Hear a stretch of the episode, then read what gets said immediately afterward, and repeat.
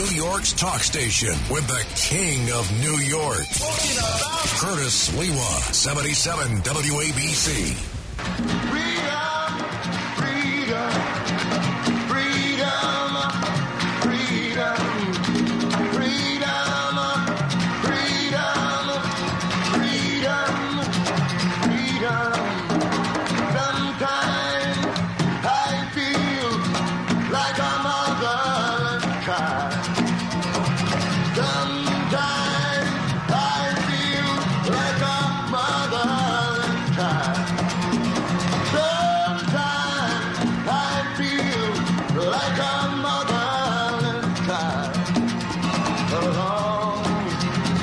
Classic Richie Havens. I can think of no better song. That was sung live from Woodstock back in 1969. And boy, does it apply to what's happening in our country today. To mass, don't mass, to vax, don't vax, and the push to say, get rid of these masks is getting fast and furious in terms of its uh, viscosity. Yeah, viscosity. I, I just made up that word to throw in there. Uh, its viscosity is gaining ground. And ladies and gentlemen, uh, we want to test out our phone lines. You never know.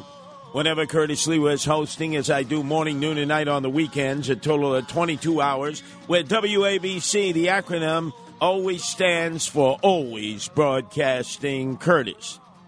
And what an exciting uh, weekend it's been. Started out early Saturday morning from 1 to 6, and then turned it around in a few hours and was back for the very first time with Anthony Weiner from 2 to 4. Obviously, it uh, rocked some people's world in a positive. As John Catsimatidis, our owner and operator, was acting like Al Davis of the old Oakland Raiders, who always believed in giving football players a second chance. Those who had been busted on domestic issues, drugs, alcohol, or simply having committed crimes that caused them to go to jail. Al Davis was one from Brooklyn who had gone to Erasmus High School who said, I give him a second chance. And as a result, he won many Super Bowls because he figured the percentages, the over under was, if you took a chance on 10 former stars in the NFL who had fallen on hard times or, who had self destructed, five out of the 10 would probably come through. And that would give you a Super Bowl quality team. And going back to the days of Kenny the Snake Stabler, that proved to be true. So John Catsimatidis, our owner and operator, decided, hey, I'm going to give Anthony Weiner, the former congressman, a guy who could have been mayor, a second opportunity and pair him up with Curtis Sliwa on uh, Saturdays from 2 to 4. And he's very much turned uh, WABC into a second opportunity for for a lot of hosts and hostesses. Just to give you a few, Bill O'Reilly was spinning his wheels, then was given an opportunity to broadcast here, and the rest is history. Uh, Sid Rosenberger was a hot mess, uh, running from uh, job to job in the radio world. Finally, had some solidity here at WABC due to uh, the patience of John Catsimatidis and then Dominic Carter, who you can hear Monday through Fridays from 12 to 1. Uh, right before the other side of midnight, Frank Morano was given also a second chance opportunity by John Catsimatidis. Uh, but let's face it, this is the big one. Anthony Weiner who will be joined uh, to me on a left right combination Saturdays from 2 to 4. Our numbers 1 800 848 9222. That's 1 800 848 WABC. Because talk radio is in the forefront now, sort of advocating freedom of speech, although you don't have freedom of speech in talk radio. There are certain words we can't say. There are certain things that might offend our ownership and management, and all of a sudden we'll be on the outside looking in. But in the totality of things, pretty much we have leeway. It's uh, improv. Uh, it's like stand up. It's not scripted. We're able to move in many different directions and oftentimes get involved in many different tangents. Sometimes it works. Sometimes we make our point. Sometimes we crash and burn. Sometimes we have to apologize. Sometimes we have to get back on our feet. Sometimes we're not given a second or a third chance. And every day you show up here to WABC now, the number one news talk station in the nation. at this time of night can be heard in 38 states, parts of Canada, a sliver of Europe, and yes, some sailors who have gone down to the Davy Jones's locker in the Bermuda Triangle were actually heard before doing so, saying that they had just been listening to Frank Morano on the other side of midnight. Remember, that's between uh, Bermuda and the Bahamas. And believe it or not, cousin Brucey had his first radio gig not in Brooklyn at a, as a Madison High School graduate, uh, not in Buffalo, uh, not anywhere in the United States, but in the Bahamas. And now you know the rest of the story. So let's test out the phone line. Sometimes we have problems with our disqualificator and our spectrometers. So uh, we got to make sure that everything is hooked up, that uh, our crack engineer Dan is not getting brumskis and lap dances over at Satin Dolls, which uh, is the strip joint that you see in The Sopranos. Yeah. Yeah, Satin Dolls, the real deal. 1 800 848 9222. That's 1 800 848 WABC. Let's test out those lines to make sure that the AM part of our uh, broadcast cycle is operating. Remember, AM stands for active minded.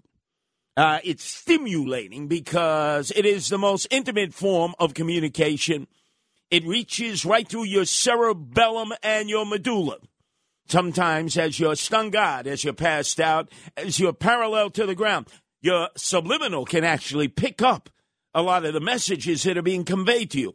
Now, whereas our sister station, WLIR, out in the Hamptons, which right now Team Cuomo is listening to, that's right, Andrew Evil Eyes Cuomo, who is the patriarch of the compound. Then there's his brother Fredo, Chris Cuomo, and just recently released from federal prison after having done a six year term for political corruption. Joe Percoco, the leg breaker, a guy who has the largest collection of Louisville sluggers imaginable. He carries them in golf bags. He carries them in the trunks of his muscle car, his GTO. And most importantly, he knows how to make your uh, kneecaps sing and ring. That's his specialty and all the other Cuomoites who are mounting a comeback from their little island of Elba out in the Hamptons. Our number is 1 800 848 WABC. That's 1 800 848 9222. But before we go to the phones, let's get a little update. Last week we talked about the valiant students in a high school in Washington State, very liberal, very progressive, home of Antifa in Seattle. You remember the area chop. You remember how they burned down their precinct in the south side of Seattle. Well, let me tell you something. We need to salute those students because they led, they led the revolt that is leading even blue states to, to remove their mask mandates of students and for adults or students or young adults who go into retail or hotel establishments. We're all walking into the school with no mask on. You can get me in trouble, they can suspend me, I don't care. We're done with this. And obviously, all of you are too. We want this to be a peaceful, respectful movement. We are just Yes. trying to gain back our rights as citizens. If a staff member asks you to put a mask on, you say no, thank you, and keep walking. And if they kick you out, then go home. That began the revolt. Now, increasingly in schools across America, there are young men and young women who are saying, no mask, no mask, no mask. Check out what took place in Tennessee during the week. I feel bad for all these people walking around in masks, engaging in cosmetic theater, thinking that they are making a difference against COVID. They aren't. Here's the truth our kids, under 25 year old, one in a million chance that they are going to die of COVID. They are more likely to be struck by lightning. They are more likely to be struck by lightning. They are more likely to die of the seasonal flu. Have any of you ever mandated masks for the seasonal flu? Well, shame on you because every kid in Williamson County schools has been under more danger from the seasonal flu every year than they are for COVID. I would tell every parent here don't let your kids wear masks. Yeah, that's no Al Gore. This guy's a Tennessee stump jumper going from Cape Girardeau in Missouri back and forth to Tennessee across the MIS, SIS, SIS, SIS, SIS, SIS, SIS, SIS, SIS, SIS, SIS, SIPPI River. By the way, what famous radio broadcaster grew up in Cape Girardeau? Before he went on to fame and, in some uh, instances, infamy. That's right. We're kicking the trivia because, as you know, Frank Morano, the uh, Mameluke, the Mashad, the uh, and he'll be in here in the one o'clock hour, and he goes, "Oh, trivia! It doesn't lead to further conversation." He couldn't be more hopelessly wrong. Our number is one 9222 Which infamous or famous radio broadcaster uh, actually was birthed in the city of Cape Girardeau in Missouri? and oftentimes was hosting Tennessee stump jumpers who were coming right across the Mississippi. 1 800 848 9222. So we hit Washington State, very liberal, very progressive, where the revolt against wearing masks started. Then we went to the Tennessee stump jumpers. Then to Florida, where I was this past week, where nobody was wearing masks. Not the old Altacakas, not the boomers not the Generation Z, X's, or whatever you call them, not the hipsters, not the millennials, not anyone. And in fact, here was a 10 year old Floridian. I don't know if he was an actual Gator born and raised there. You can't really find many original Gators there.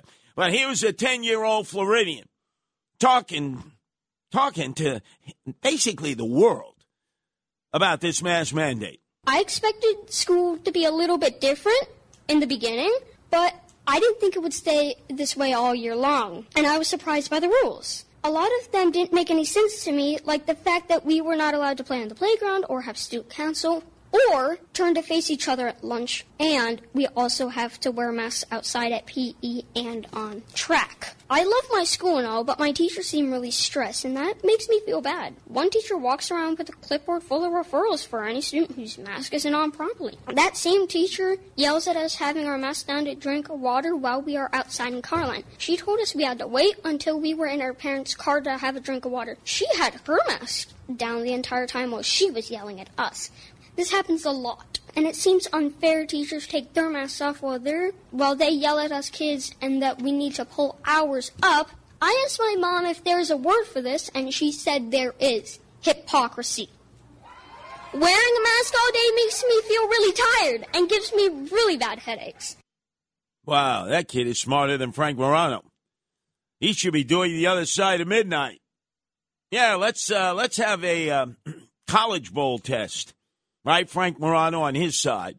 His family wasted $55,000 a year for an NYU education. Look what they got. That kid is in like pre K and can outsmart Frank Morano. 1 800 848 9222. That's 1 800 848 WABC. And so we go from the 10 year old in Florida, where I was in paradise. I got to tell you, I didn't want to come back. I mean, the freedom that you have in Florida the fact that people are not socially distanced, they're not wearing masks, they're not in fear, fright, hysteria, and hype in DeSantis land. Uh, that, that's the way America should be. Instead of in pandemic, lockdown, paranoia, schizophrenia, ooh, the world is going to be over. Look, check out these first graders in Las Vegas, where they were celebrating mask liberation. Starting tomorrow, we don't have to wear masks anymore.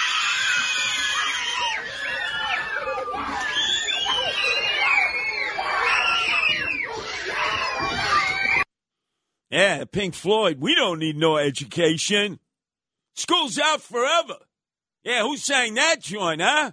Remember? Remember if you got caught singing that, humming that to yourself, lip syncing that in class, you got hit so hard your mother felt the vibrations at home and you were assigned to detention. Who out there can describe what detention was like in the high school that accepted you, didn't excommunicate you, or expel you? What did that form of detention take? 1 800 848 9222. That's 1 800 848 WABC. Let's go to Giuseppe. Joey calling from Hackensack, New Jersey. Your turn to be heard here at WABC, Joe. Hey, Curtis, how's it going? I've been listening to you since 1994, since I came to New Jersey. Just a little assessment, and you have extensive expertise on this, but it has always been my my assumption and, and belief that had uh, Mr. Weiner not got busted for that sex scandal, he would have been the mayor over De Blasio. Would you say I was right? Oh, you're absolutely correct. Not just De Blasio, he had actually launched a um, a campaign to win the Democratic nomination prior to De Blasio running uh, when uh, Mr. Term Limits, the billionaire Mayor Bloomberg, decided he wanted to break all rules. And he cheated his way into a third term, bribed the city council, bribed them in a lot of ways, uh, encouraged them also to seek an extra term and break term limits. And when the polling was done, even though even though Michael Bloomberg ended up spending $100 million on his reelection, Anthony Weiner was ahead in the polls. Ahead in the polls against Billy Thompson. It was getting closer and closer to the point where it looked like the billionaire Mayor Michael Bloomberg would lose to this upstart kid from Brooklyn. And then all of a sudden, I believe it was Stu Loeser who went digging for dirt who found a picture of Anthony Weiner playing hockey as a goalie over on the west side instead of being at a crucial vote in the House of Representatives. That was on the front pages of all the tabloids, and I believe below the fold of the old gray lady, the New York Times. Now, that wasn't devastating, but I believe that Team Bloomberg, who are muckrakers and spent a lot of those bloomy dollars trying to rattle your bones, had begun to hit the tip of the Anthony Weiner iceberg. And I think they scared him off. I think Stu Loeser and Team Bloomberg went to uh, Congressman Anthony Weiner and said, hey, you know what? Bloomberg's just going to serve another four years. You're a young Huckleberry. Just park it. Put it on the shelf. We don't want to have to annihilate you, destroy you, disseminate you. Just do that. And I think Anthony Weiner heard that, decided not to take on Bloomy Dollars, the the big dig we'll call it, and put himself on the shelf. He wasn't heard for from a month. Democrats wanted to know, hey, wasn't Weiner going to run against uh, Bloomberg? But Weiner didn't surface. And so all of a sudden he said he wasn't going to run. And then Billy Thompson, who had absolutely jack diddly squat no money, uh, who's uh, was going through some tough times in his marriage that Team Bloomberg exploited and took advantage of, began to run against Michael Bloomberg. Bloomberg spent $100 million halfway through election night. Believe it or not, Billy Thompson was ahead. Team Bloomberg was having an X-Lax attack. Although I think uh, Bloomberg was actually uh, eliminating out of his tuchus gold nuggets at that point. They were freaking out. They just barely won when the votes all were tallied and counted in the wee hours of the morning. There is no doubt, Joe, that Anthony Weiner could have been mayor on two separate occasions. When you consider the second time crashing and burning in the House of Representatives, having claimed that it was Breitbart who had photoshopped his uh, male member, or as it was referred to, what was that, Carlos Danger, you know, his fire hose uh, proving uh, that, in fact, that was not true. He decided to resign. And he sort of stayed out of sight, out of mind. And I'll never forget it. It was Flag Day. It was right there on a hot day in June. I was in the gardens at that time when my two youngest sons lived nearby in Forest Hills. Uh, it was Carter and it was uh, Hunter. They were very young at the time. We lived on Ingram Street. We walked over there because it was the annual Flag Day celebration. Very few communities celebrate Flag Day any longer. In fact, how many people out there actually know what day in June Flag Day is on? 1 800 848 9222. That's 1 800 848 WABC. So we're watching the Flag Day ceremony. And who shows up? Who lives across the street with Huma? It's Anthony Weiner, who no longer was the congressman. And he took that time, since he also attended that Flag Day ceremony each and every year in Forest Hills, to announce he was running for mayor of the city of New York.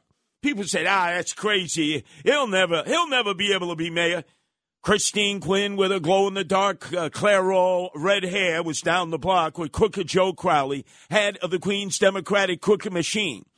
Uh, and that was his. Uh, that was her Medici, along with Bloomberg. She had the editorial page endorsement of the New York Times, the old gray lady, of the Daily News, of the New York Post. She was on her way to victory, and guess what? Weiner was in the race. He was number one in the polls. He was a people's choice. I mean, come on. Who the hell would have wanted Christine Quinn as mayor of the city of New York? Uh, by the way, it was New York class who immediately uh, undercut her. Uh, she was uh, attempting, attempting to uh, support the horse carriage industry in Central Park. New York class decided to support de Blasio, the fake, phony, fraudulent Fugazi that he was, who suddenly was a born again. Oh, we don't want horse drawn carriages in Central Park. Give me your money, New York class. And they did. And still, who was ahead in the polls? Anthony the Weiner Wiener until until all of a sudden the crash and burn number two occurred.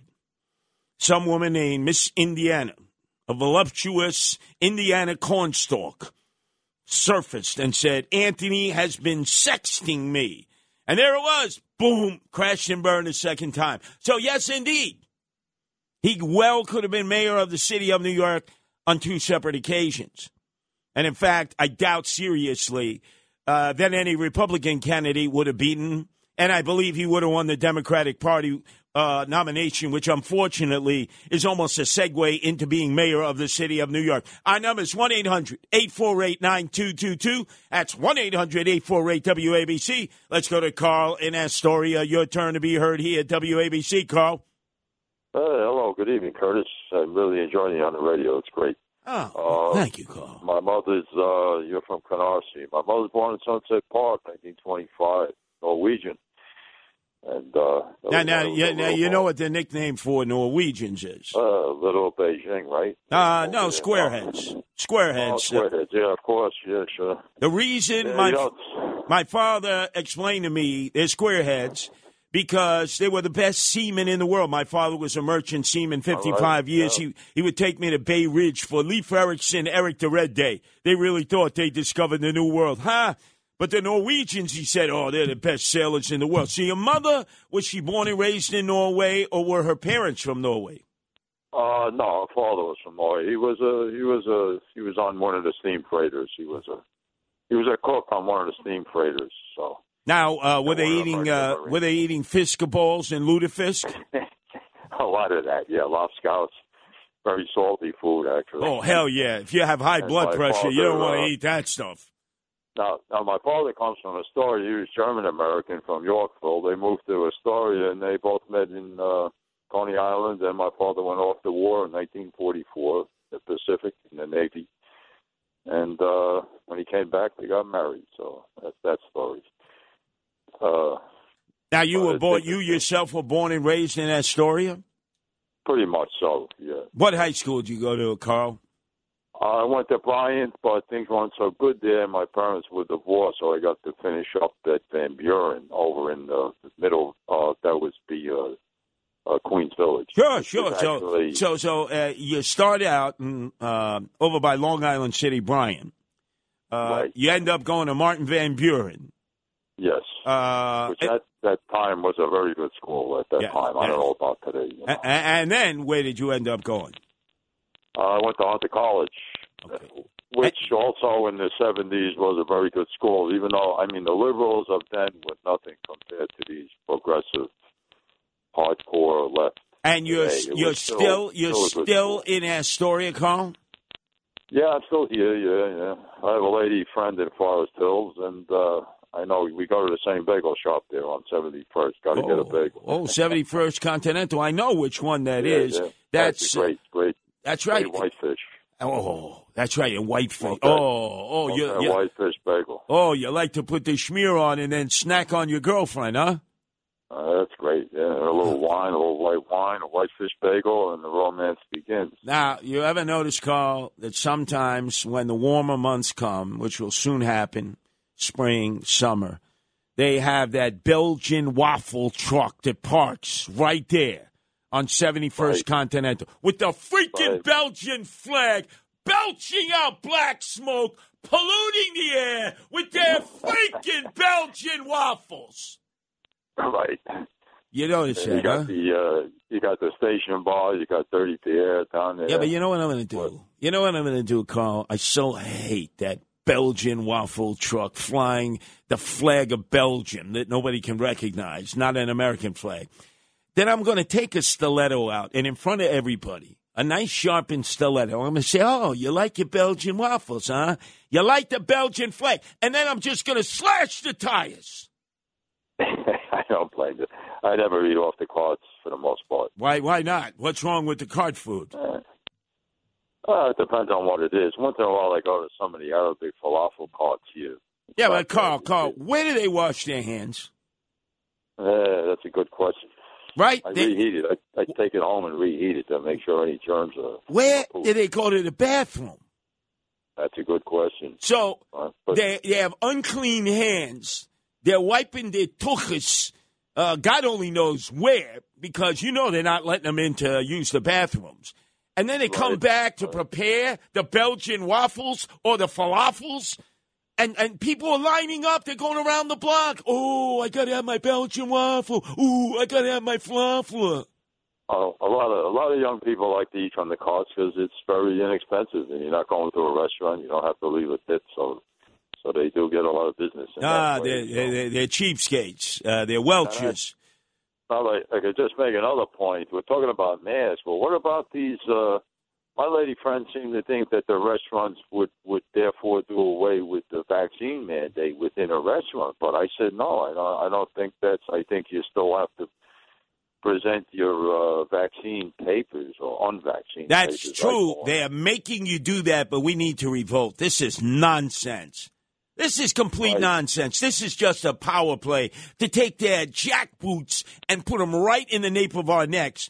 And this way we're like, eh, eh, eh, eh, eh, eh, eh. anything you say, Hochul, anything you say, Adams.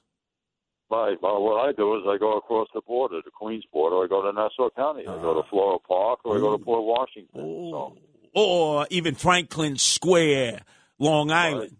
And who is Oh, from Franklin Square. Long Island? Let me ask you another trivia question. People are a little slow. This must be a Frank Morano audience.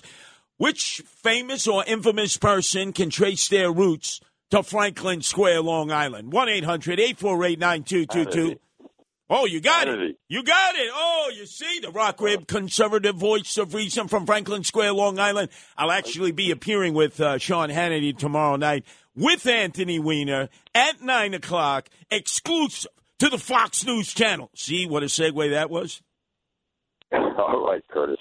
And then I think Bill O'Reilly lived close by in Levittown, right? That's right, Levittown. Now, how many Levittowns are there, Carl? Is another one in Puerto Rico? There's one in Puerto Rico right outside of San Juan. That makes two. And where is the third Levittown? Uh, a little west of here, right? No, Pennsylvania, Pennsylvania. Pennsylvania. I'm a little west. That's yeah. right. You got two out of three. You- You're on a roll here, right. Carl. You're, you're no Frank Morano listener, that's for sure. You know, it's too bad that we don't have you for that scam of a contest in which you have to get 10 uh, soft answers in 60 seconds. God, you could be a millionaire, Carl. You'd be racking up on Frank Morano. Uh, I'd rather listen to you, Curtis, and talk to the cheese man. That's right. Ooh, ooh, fromage. Ooh, fromage. now, you know what? They say that cheese, you know, like cheddar cheese, which got a lot of fat, clogs up your arteries, clogs it up. But meantime, they say the cottage cheese, which is low fat, does not clog up your arteries. Right. Wh- Right. which do you prefer? Are you a ched a cheddar head or are you a Oh, I guess I'm uh, with the Norwegian. I like the Jarlsberg, and I like uh, American cheese. I like a Munster. I like a, a, a Jack. How about a uh, how about a little? If you ever crack open uh, a little Limburger cheese, Eh, that's a little tough. That's a little tough. My well, father that, liked that. look, look. If you're Well, uh, upset with the Velveeta. company, you know you're sitting around the living room, you don't like the company, you hope they go home. Crack a little Limburger cheese, and let me tell you, they'll run like somebody was dead for ten days. You can get that down, and uh, I know you go to Zum Stammtisch once in a while. You can get that down, and uh, they got a great butcher stop. Right there, Yeah, you know, the you, you know that that German restaurant right there in Glendale, across from the Mickey D's. They threw me out of there. Why? I went What with my two youngest sons, Carter and Hunter, right? I said, now, this Uh-huh. is an authentic German American restaurant. They had the Steins, they had all the decorative uh, uh, sort of uh, uh, architecture of a previous generation. And the guy came up to me in his lederhosen. He's wearing Uh-huh. freaking lederhosen and that stupid hat that they wear in Bavaria. So I started laughing my ass off, and then he goes, "You laughing at me? How old are you, Sliwa? And you're still running around with a red beret and a red sateen jacket. We almost got into a fight Right. with That the Lederhosen, man. That- yeah, I said, hey, I want some knockwurst and brockwurst and Wiener Schnitzel. Yeah. He didn't seem to. The old, uh, the old Niedersteins was Yeah, he, fantastic. he, yeah, Carl, he didn't seem to have a sense of humor. You know, he tried. He wanted to knock my block off. Hey, real, really, really? Yeah. From Bavaria, you're going to knock my block off? Well, you know, even in Germany, the Northern Germans laugh at the uh, laugh at the Lederhosen also. Yeah, yeah, they Northern should. Germany, they they'll make fun of the Oh, the annual Lederhosen. Steubenville parade up Fifth Avenue. They're there in their Lederhosen. They're doing these funny dances with these knock knees. And I'm saying, what a disgraziata to Catholics. Because you don't see the Lutheran Germans doing that. Oh, no, they don't run around with Lederhosen and those stupid Uh. Bavarian hats on with the little feathers.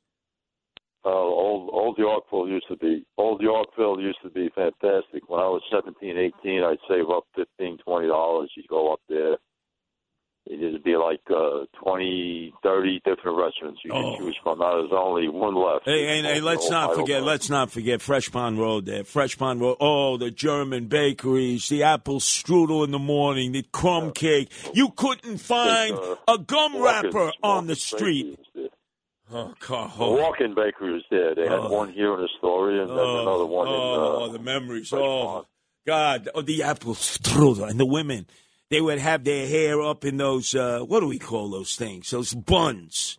Those buns that went like they were bigger than their head themselves. Don't mess with the Germans, though, man. You throw you- you- a, a Wrigley's wrapper, a spearmint wrapper in the street, they'd have you arrested for that. Other neighborhoods, they didn't care. They could be dirt everywhere. They'd be taking, they'd be taking Pampers, air mailing it out, out of the fourth floor.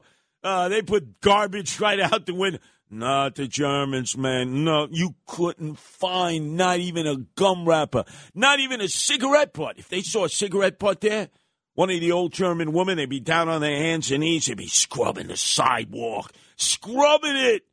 And not with Mr. Clean. Oh, no, a janitor in the drum. They had stuff more.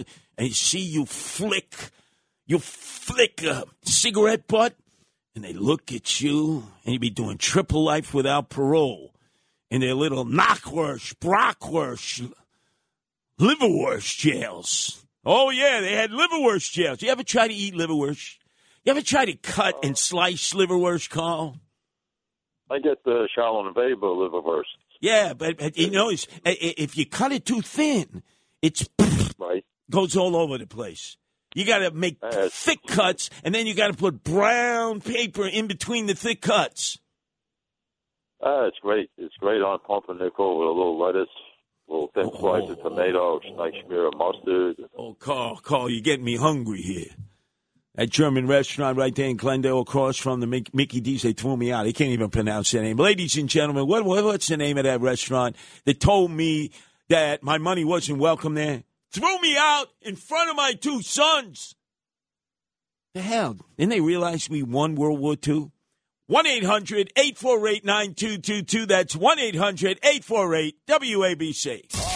He knows New York. He is New York. Cred that the others don't have. Curtis Sliwa. Talk Radio 77 WABC.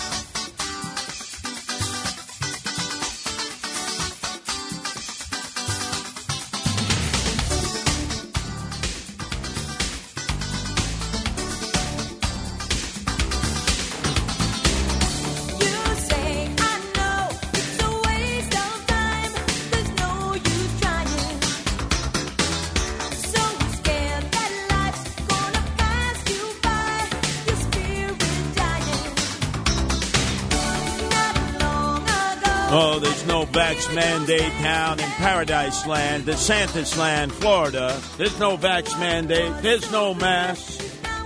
That's why so many Canadians, if they can't fight against their vax mandate against Trudeau Jr., they will be joining all those Canadians heading down to the east coast of Florida who planted their maple leaf flag right in Hollywood. And they've taken over all the shuffleboard courts from the Americans. We need a Canadian bacon too. We need to launch a war. against Canada, against Trudeau Jr. Keep your stinking Canadians in Ottawa, in Ontario, in Montreal, in Quebec, in Alberta, in Winnipeg, in Saskatchewan, in Regina, in British Columbia, in Victoria, man, and in Halifax. Because they're all fleeing. They're all fleeing, oh Canada, and they're all coming to the east coast of Florida. Go ahead, check those no-tell hotels, Holiday Inn Expresses. What flags do they fly? The Canadian flags up there. And they've taken over all those shuffleboard courts from the Altacaccas, the American Altacaccas, who need to play shuffleboard and then line up for the Bluebird special at the local restaurant because, you know, by 5 o'clock they got to be indoors, right? Ladies and gentlemen, I, I sense there's been a Canadian invasion. If these truckers don't block the Friendship Bridge, the Freedom Bridge, the various bridges that take you from Buffalo into Ontario, that take you from Detroit right into Windsor, then those Canadians who are fighting against those vax mandates, who are fighting against the mandates to wear masks, where are they going to flee to? They're going to flee to DeSantis land, Freedom Land. And they're going to plant their maple leaf flag and they're going to take over all of your uncle and aunts, your grandparents' shuffleboard courts. What is a senior citizen without playing shuffleboard? 1 800 848 9222. That's 1 800 848 WABC. Tell me, haven't you seen, haven't you seen the Canadians invade Florida?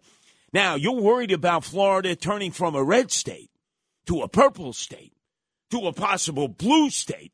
Well, if you let all of them come in from Quebec, where they fly the blue flag, I forget what they call that flag. By the way, what is that flag called that they fly in Quebec that's all blue? 1 800 848 9222. That's 1 800 848 WABC. If the Quebecois leave Quebec and go down to Florida, it's all over. It's all over. Florida will go from blue to purple.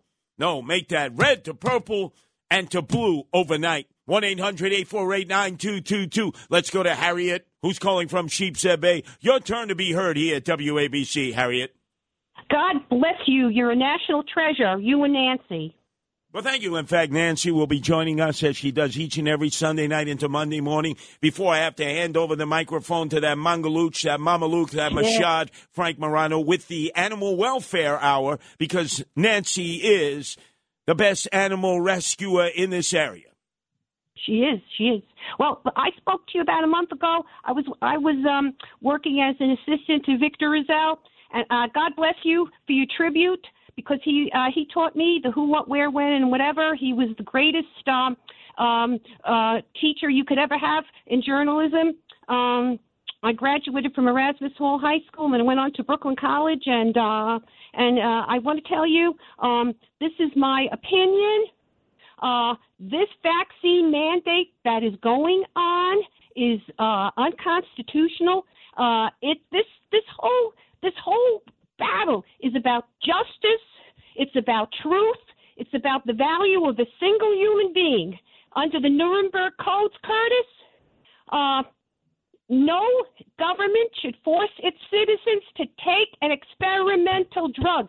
And Robert Malone, who was the inventor of this uh, technology, the, uh, the um, told us it's no good. Now, let me ask you a question, Harriet. You mean you will never take the boosters, the boosters?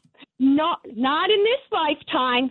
So if No they if they strapped you down on a gurney, if they grabbed you kicking and screaming out of your domicile, if they had you on that gurney and all of a sudden you were at Coney Island Hospital and they took out Oh, that that big Oh. horse needle and said, Harriet, you must submit, the papers now. What would you do, Harriet?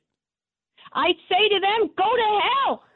Uh, uh, You know, in my body, myself, uh, this is an experimental drug. Now let me ask you a question, Harriet. You graduated, proud graduate of Erasmus High School. How is it? You're You are sane with pragmatic, common sense views. And that other infamous graduate, the schnoz, Barbra Streisand, who fled out to California with Barbara Boxer at that time, who became U.S. Senator there. By the way, which uh, high school did Barbara Boxer go to? Not so much for you, Harriet, but for everyone Yeah. listening, because they're a little slow, a little slow today on the trivia. It's a Frank Morano audience. 1 800 848 9222. That's 1 800 848 WABC. How is it that you maintain your values? And the schnoz, Barbra Streisand, completely lost it out on the West Coast. Yeah, she's way older than me. I'm I'm four years older than you, and I I went on to Brooklyn College. Uh, there are a lot of people there who were left, but um, uh, I'm not left. I'm a conservative, and but I'm a free thinker. Um, I'm Oh, wait a. Wait, wait, wait a environmentalist. second. You went, you went to Brooklyn College?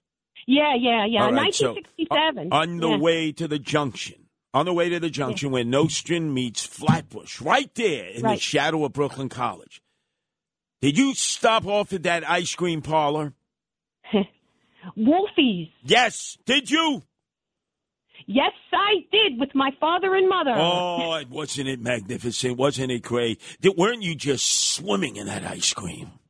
Yeah, that's for sure. Yeah, it was a different world. Oh, it's a different But, world. you know, no I- more banana boats. No more. But you see, you can't say you can't go into a Carvel and say banana boats because that is considered a pejorative remark. It's against people of color. So you have to whisper. Well, the guy on the other side of the counter is normally Korean. They own all the uh, Carvels. You have to say, "I want a banana boat." Don't let people of color hear me.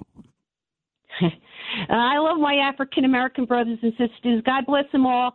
I want to tell you, no, I have been speaking to everyone. Uh, people are starting to use their noodle. They're starting to think. How many boosters are you going to take? A regular vaccine has it has the dead and the weakened antibodies. It's a vaccine. Now, let me ask you a question, Harriet. Where do you reside now? Where do you reside now, Harriet? Sheepshead Bay. Okay, Sheepshead Bay. so imagine you're going to King's Plaza. There's some kind of a sale there, 99 cents for everything in the store. You're all for toots. You're excited. But a security officer, a mall cop, greets you right at the front door entrance to the King's Plaza Mall and says, Where is your mask, Harriet? You can't buy all the sale items here, the going out of business sale items, unless you put a mask on. Are you going to put a mask on or are you going to walk away? I will walk away. Yes. Uh, when I when I go on the bus, I need to put the mask on. But you ask me for a vaccination certificate? Are you kidding?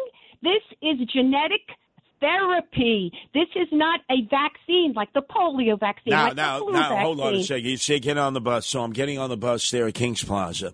I'm heading Right. towards Floyd Bennett Field, Floyd Bennett Field, across the Belt Parkway, and I look to the left, and I see what used to be a Toys R Us. And it's like graffitied from top to bottom. It's been Yeah. vandalized as arson right across the street from the Marine Park Sand Trap, better known as the golf course. It's one big sand trap. How could they allow that to exist there, Harriet? Everything is graffitied everywhere. As a matter of fact, the uh, the SBS uh, meter where you put your um, uh, your Metro card in, it's just been defaced. Oh, everything, everything. The What, whole city's what- going what- to hell. what happened in Brooklyn? My beloved Brooklyn. I remember Toys R Us there. I remember, oh, the people would line up. They say, oh, it's a store that just sells toys. It's not like Reds. Remember Reds?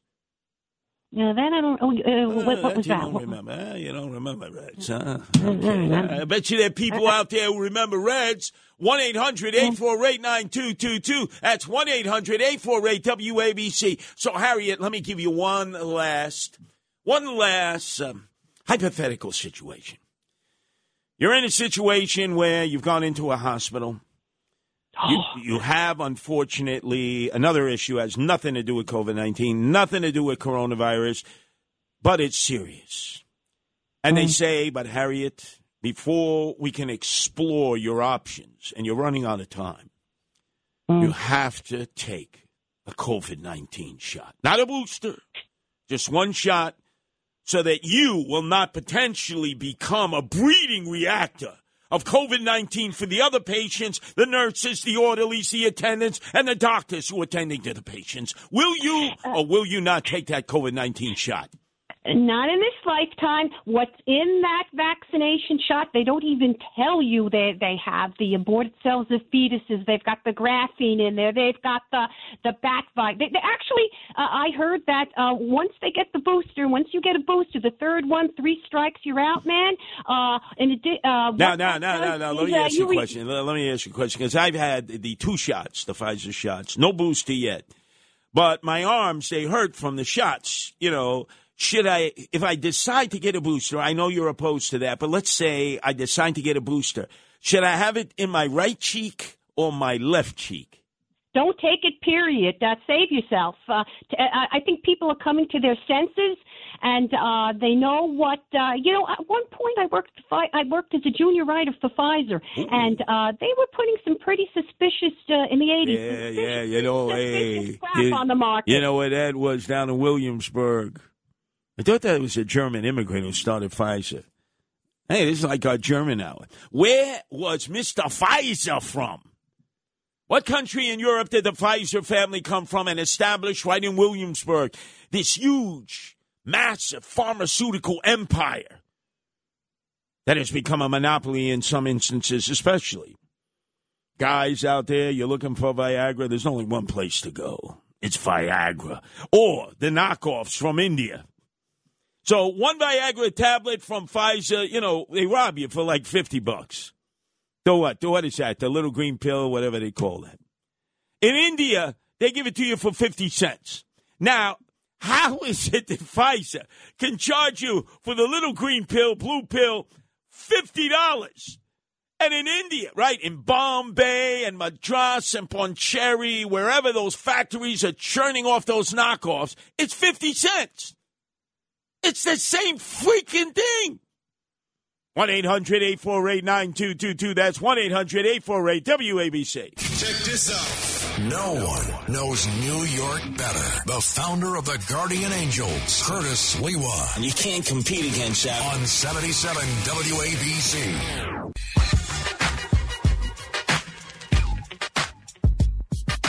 Grandmaster Flash and the Furious Five.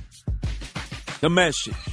The all time greatest rap record in the existence of time. Ah, 1982 was three years after I started the Guardian Angels in 1979.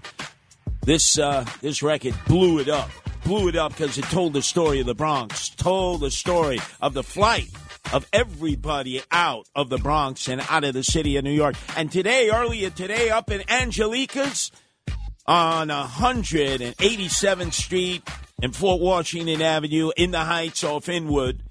We celebrated our 43rd anniversary of service to New York City, to the subways, the streets, the parks, the schools, and in 13 countries now in 130 cities.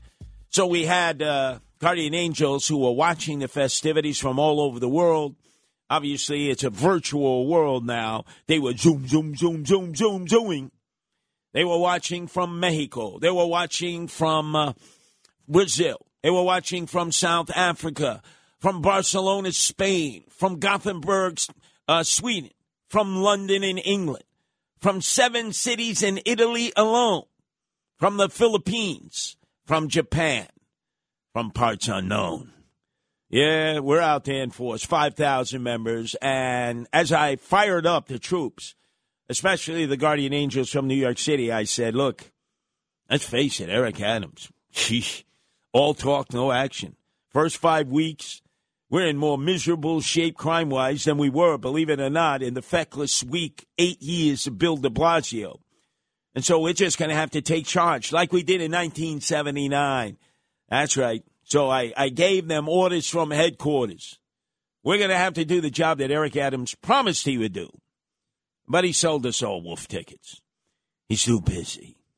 He's too busy running around the city in Ferragamos and custom made suits to understand what has to be done. Anyway, from New York City to Philadelphia, and it's Bill. Your turn to be heard here at WABC, Billy.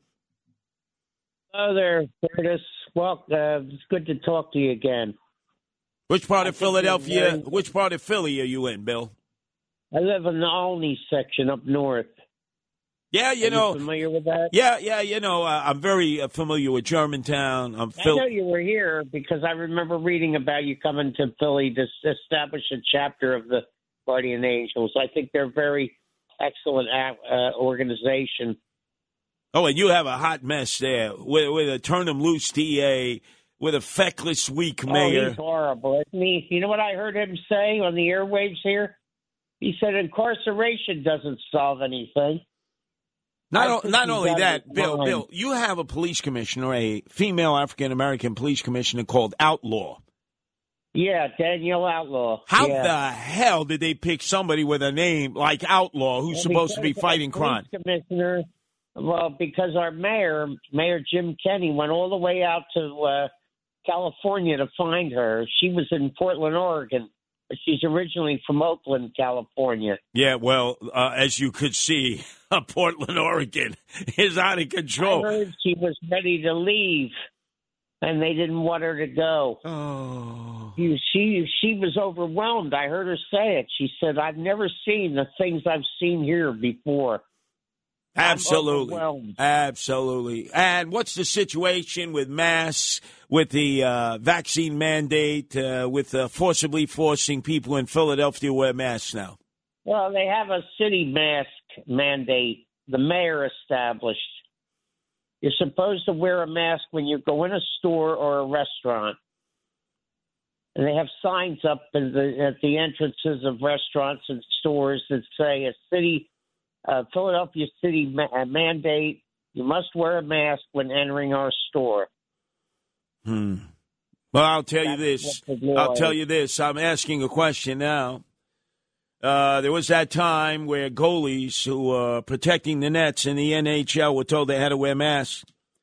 Who was the last goalie in the NHL who refused to wear a mask? And you could look at him and count the number of stitches on his ufaccia bruta.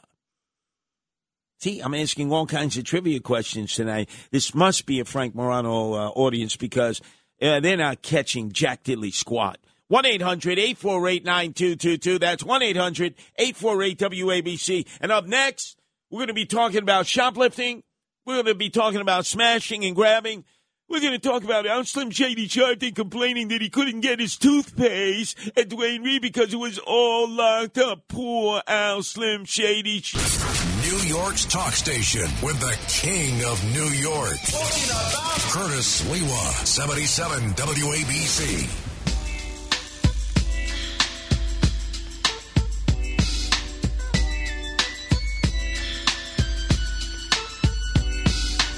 One, two, three into the four. Snoop Doggy Dogg and Dr. Dre is at the door. Ready to make an entrance, so back on up. Before I have to pull the strap out the first so disappointed I am. So disappointed I am. The Natty Boys, Cincinnati Bengals, unfortunately could not snatch victory out of the Georgia defeat. And they lost to the LA Rams 23 to 20 out in La La Land against the Trendoids, the Freakazoids, the Jet Setters, the Zombies. Then I understand it was a halftime show. I'm sure some of you were cheating on me. Sure, you were. Don't lie to me. You were cheating on me. You didn't have me on simulcast. You were watching the big game. Why the hell can't we call it what it is? The Super Bowl. Oh, we may get we may get Joe Rogan for that. I want to know from all of you out there, those of you who are degenerates, I have to see the halftime show. You know, with the Geritol 3. You got Snoop Dogg. It's what is he, like 86 years old? Uh, and then Dr. Dre playing Puff Puff Pass with the Blunts with Snoop Dogg is as they're in their Impala. You know, doing the hydraulics there in the middle of that uh, stadium in Inglewood, right near LAX, so you can make a quick departure. And then I wonder if they dropped the N bomb at all. I wonder if they did it Joe Rogan up. And then, of course, there was Slim Shady. Oh, Eminem. You know, he dropped the N bomb in 1993 just one time in a rap song. And then he had to go, please, Dr. Dre, protect me. Tell the brothers and sisters it was okay. I promise I'll never use it again. I promise, I promise, I promise, I promise. And he never did. Give me that music there. I got to find out if Dr. Dre, Snoop Dogg, I know Eminem didn't, he wouldn't have had the courage to do it in front of the Super Bowl crowd that amounts to millions across the country. Or maybe it was Mary J. Blige who was wearing the pants at the Super Bowl halftime show. Mary J. Blige. Wasn't she from Yonkers? Was she a Rough Rider? Was she with DMC? I don't know. My head is spinning from all that rap crap. What about, oh, uh, was Eric Adams out there, the man saying, oh, what the hell kind of rap are they doing now, huh? I never heard of that. Our number is 1 800 848 9222. You got to let me know Snoop Dogg or Dr. Dre actually dropped the N bomb in the soup, stupid bowl, turlet bowl halftime show. 1 800 848 9222. That's 1 800 848 WABC. We're going to be talking about smashing and grabbing. We're going to be talking about shoplifting. We're going to be talking about how many criminals here, especially in Manhattan, under the aegis of the brand new Manhattan Turn 'em Loose District Attorney. I just want to hug dogs. Alvin Bragg. How so many of them have requested an Alvin Bragg swag bag before they go into CVS, before they go into Walgreens, before they go into Duane Reade. Our number is 1 800 848 WABC. That's 1 800 848 9222. Let's go to Tom calling from Yonkers. Your turn to be heard here at WABC. Tommy? Hey, Curtis, June 17th, I believe, is Flag Day. Excellent. Excellent. And Gump Worsley was the um, was the goalie with no mask. Gump Worsley. Okay, Gump Worsley. Do you remember what team uh, that he last played for before they had to give him plastic surgery? No, I knew he was with the Rangers. I don't know who he went to after that. I believe. Let's see. I believe he played briefly with the Montreal Canadiens. Okay. I believe he also played at a point for the Toronto Maple Leafs. Back then, it was so much easier, Tom, than all the all the teams they have now. It was just simple. You had the Rangers who sucked, the Boston Bruins who sucked. Then you had Gordie Howe leading uh, the Detroit uh, Red Wings. Then you had the Toronto Maple Leafs, who were always like mezza mezza poco poco, half and half. Then you had the two best teams uh, were the Montreal Canadiens. Uh, there was uh, the Rocket Richard. There was uh, Béliveau. The rocket in the pocket. That's right. And then there was the Chicago Blackhawks with Bobby Hull and Stan, the Czechoslovakian Wonder Man Mikita with the Mikita, with the hook sticks. These sticks were so hooked. You said, "How the hell is that a hockey stick?" Remember how they used to hook those sticks? Yep. Then they take a slap shot from center ice, and it would be doing the dipsy do the puck because of the hook stick. Ah, can anybody? Can you? Uh, can Tom? Can you? Uh, can you name 1964? The starting uh, three forward center for the New York Rangers, the two defensemen, and the uh, goalie. Can you? Can you, Tom?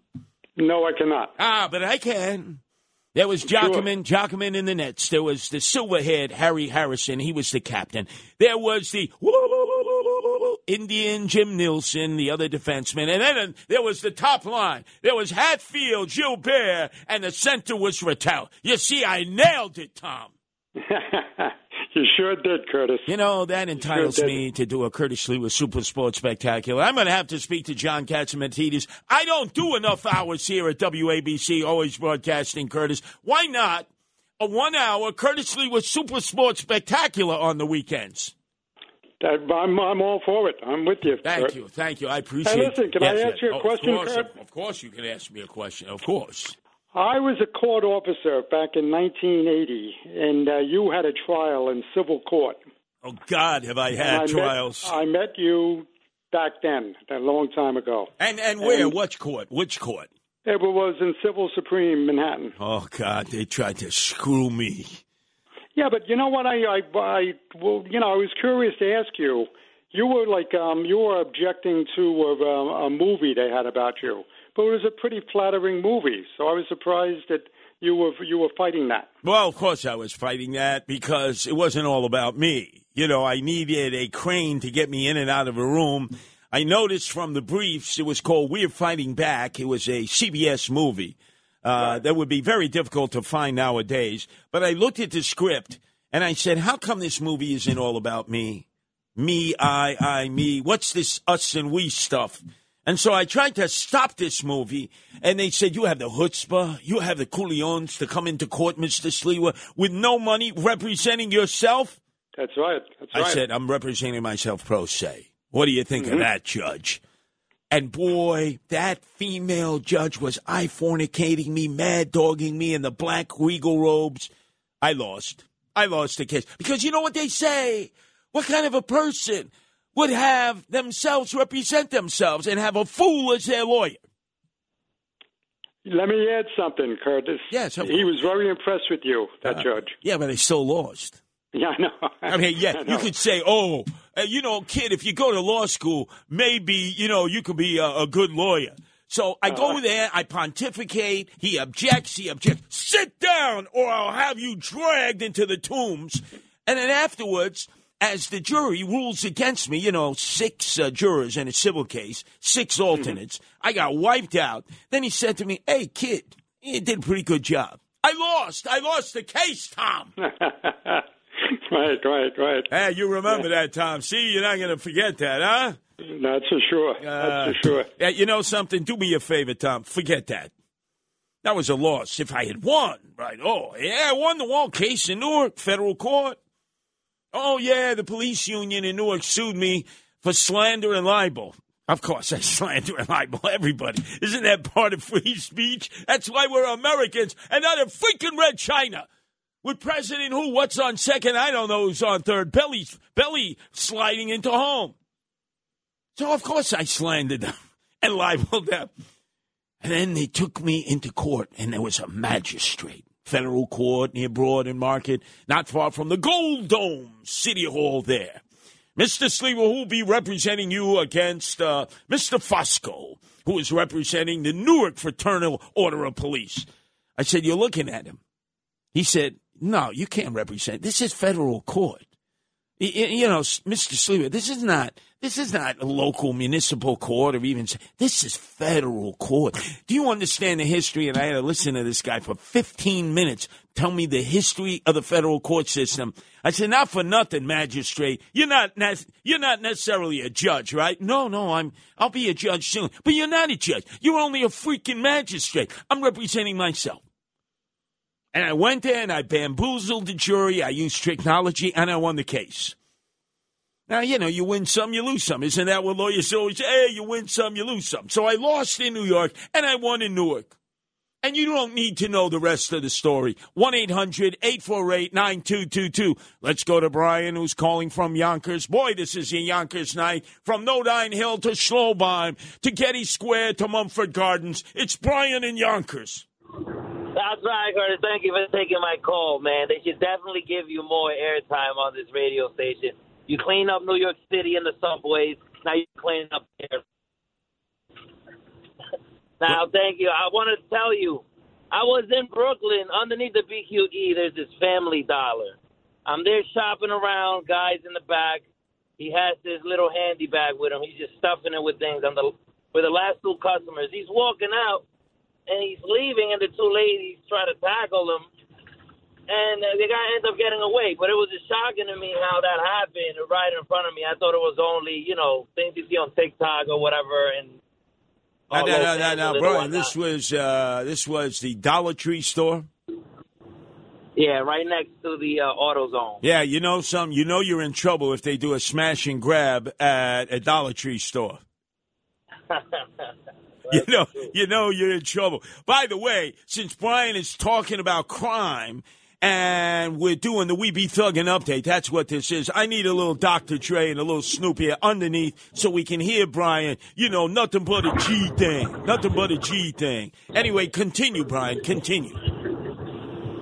Yeah, so I told the two ladies that they're out of their minds to even try to stop this gentleman, you know, individual walking out of the store with the stuff that's worth a few dollars. You know, they don't get paid enough to do that. And they were even trying to give him all this, um, trying to stop him. But right after before he came outside, he ended up just leaving and stuff fell on the floor.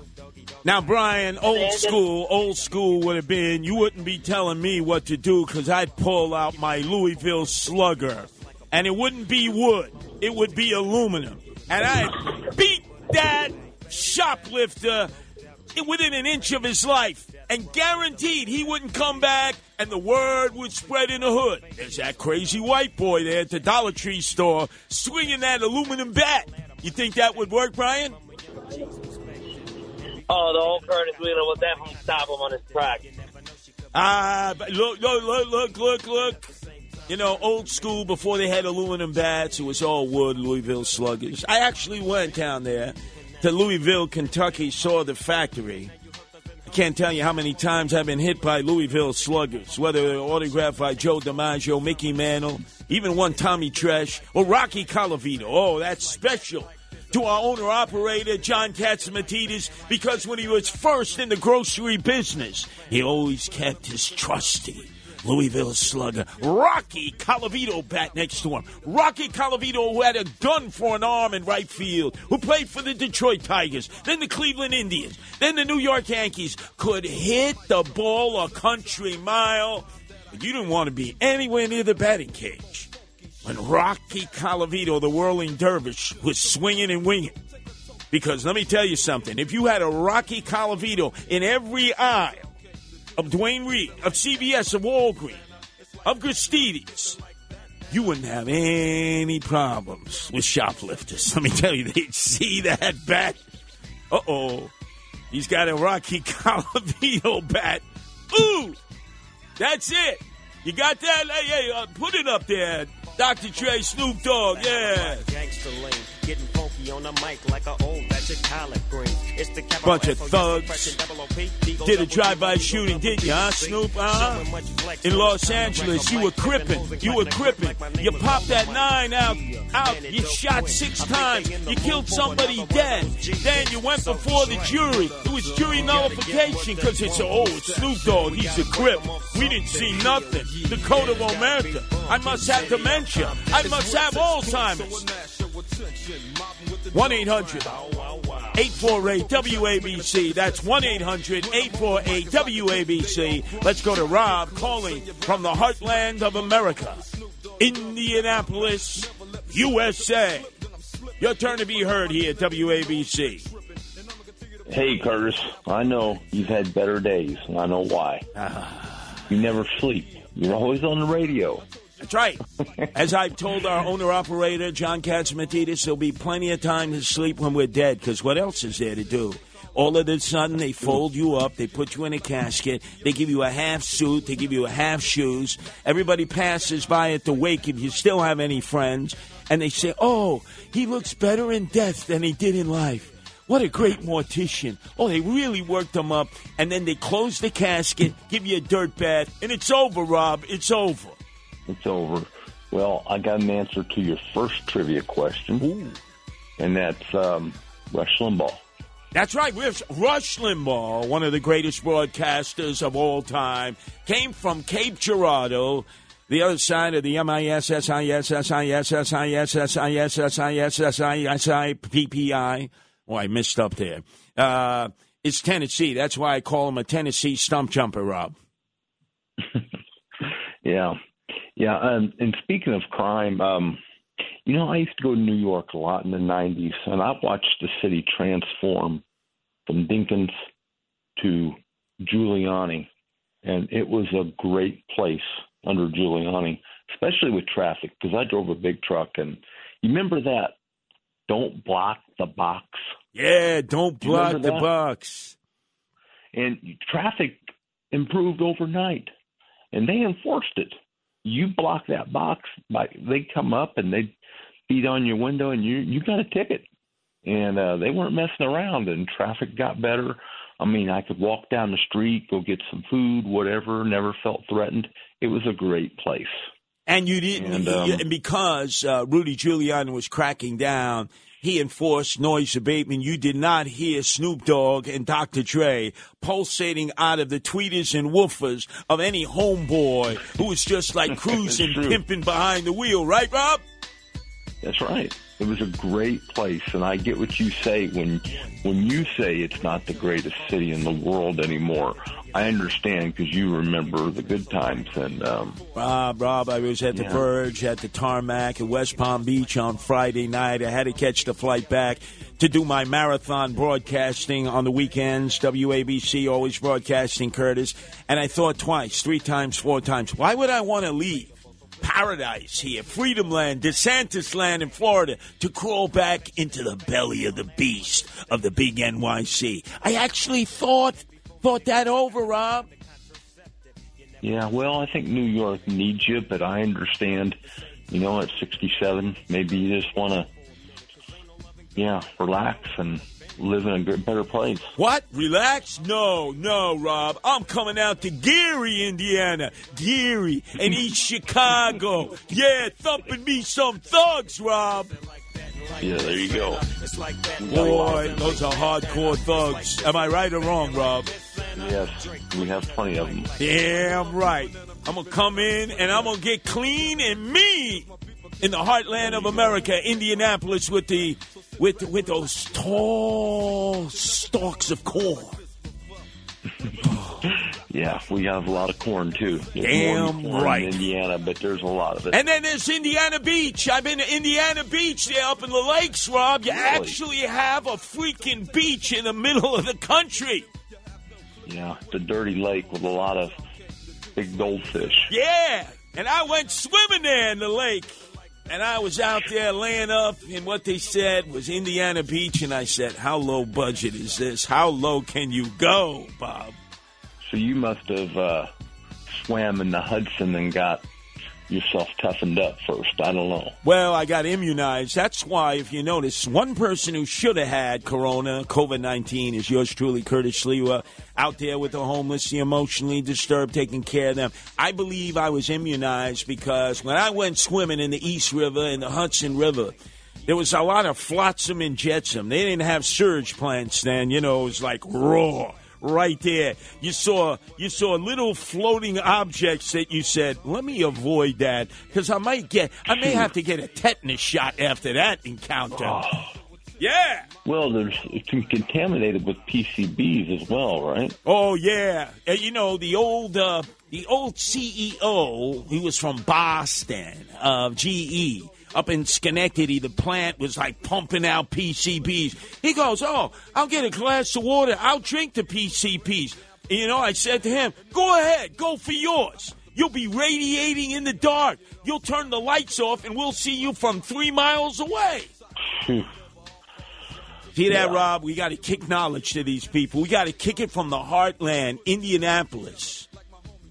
See, Yeah. that's the kind of listeners Well- we have here at WABC. Keep up the good work, brother. Uh, Thank you, yeah, thank hopefully you'll help transform New York. Not only that, come to Gary. Come to Gary. Come to East Chicago. Come to South Chicago. Clean it up. Beat me up some Me- thugs. I can get away with it there because there ain't no cops. Oh, yeah. True. Oh, Rob. Rob, the, the memories. The memories are floating here. Anyway, let's go, if we can, to Annette in Long Island. Your turn to be heard here at WABC. Annette. Good evening, uh, Mr. Sliwa. Uh, I'd like to uh, preface my re- comments with telling you that uh, I've been listening to you since way back when you're on with Alan Colmes. Oh, the best. And he I was missed the you when you weren't on. Very Oh, happy. I miss that, I uh, miss Alan B. Colmes. He's up in heaven, radio heaven. What a great Right. broadcaster. are too young. Yes. Uh, as much as he wasn't my type of uh, talk radio show host. Oh no, I know, but he did a lot of theater of the mind. When he did overnights, he he was he was one of the best. Well, he was good. He was good. He knew his, his what he was talking about. I didn't always agree, Of course. but uh, I'm very happy that you're back. Thanks to your Oh, boss, uh, John Catsimatidis. Hey, hey, look, this I- is my home away from home. I'm here more than I am at home. More than that, you, you, you're on more than that, all hours of the day and the night. I hear you. That's right, and you know, I, I'm I'm I'm just beginning my mission, which is to be on 24 7 365 seven days a week. All you hear is Curtis Sliwa talk, and you'll never hear the same program twice in it. You know why? because you're very humorous and you are very, very intelligent. you have a marvelous, extensive vocabulary. Wonderful. You're a very, very smart man. Now, Annette, you do realize that I am known for botulizing the English language and creating my own language called Sliwanics, very similar to Ebonics, with a lot of fractured phrases, mala, malaprops, and uh, spoonerisms. I haven't heard that word since I was in college. Oh, Hey, that was only like 10 years ago, right? Oh, thank you for the compliment. What college did you go to, Annette? I went to Hunter College. Oh, Hunter, that means you were a communist, a liberal. Remember, we no, were all but told. I, I I went when, when it was all female. Oh, that's right. And the guys were hanging outside, right, trying to pick you up on Lexington Avenue. That's right. Right by the Park, armory. Ave- Park Avenue, one end Park Avenue, one end Lexington. Yeah, I was there also, and you then know. and then I went. I also went to Hofstra and Post. Oh, you were a I- Dutch I've, woman. I've tried. I've tried them all. Oh, you tried them all. It's like the men in your life. You tried them all, Annette. No, I didn't go that far. Oh, okay. All right. Hey, you know, it's theater of the mind. Theater of the mind, in Annette. Anyway, uh, the reason why I called was uh, maybe about 20 minutes ago. The question was about Flag Day. When it's Flag Day? Yes. And a, a man called in and gave the incorrect answer. What? Yes, he said June 17th. We must find this man. But nobody co- called in and corrected him. I'm going to do it. Uh, it's not the first time I've been on the on You know, in. you know what we're going to do? We're going to start doing here for some of these callers. We're going to put labels on it, misinformation. This caller provided misinformation. We're going to do what Spotify does to Joe Rogan, misinformation. How would that be, Annette? Uh, I don't know what a response you would get. Uh, you know, people do make mistakes. He was sounded like a more, more mature. I don't want to say old, a more mature. To a man, which surprised me. People make mistakes. So But he- what he surprised said me he- was that nobody called in and corrected him. Well, this is a Frank Morano audience. You say Flag Day, they say what? The Italian flag? You know, they they know of no other flag in Staten, Italy. Well, that's true. That you're right there. Flag Day is June the 14th. Oh.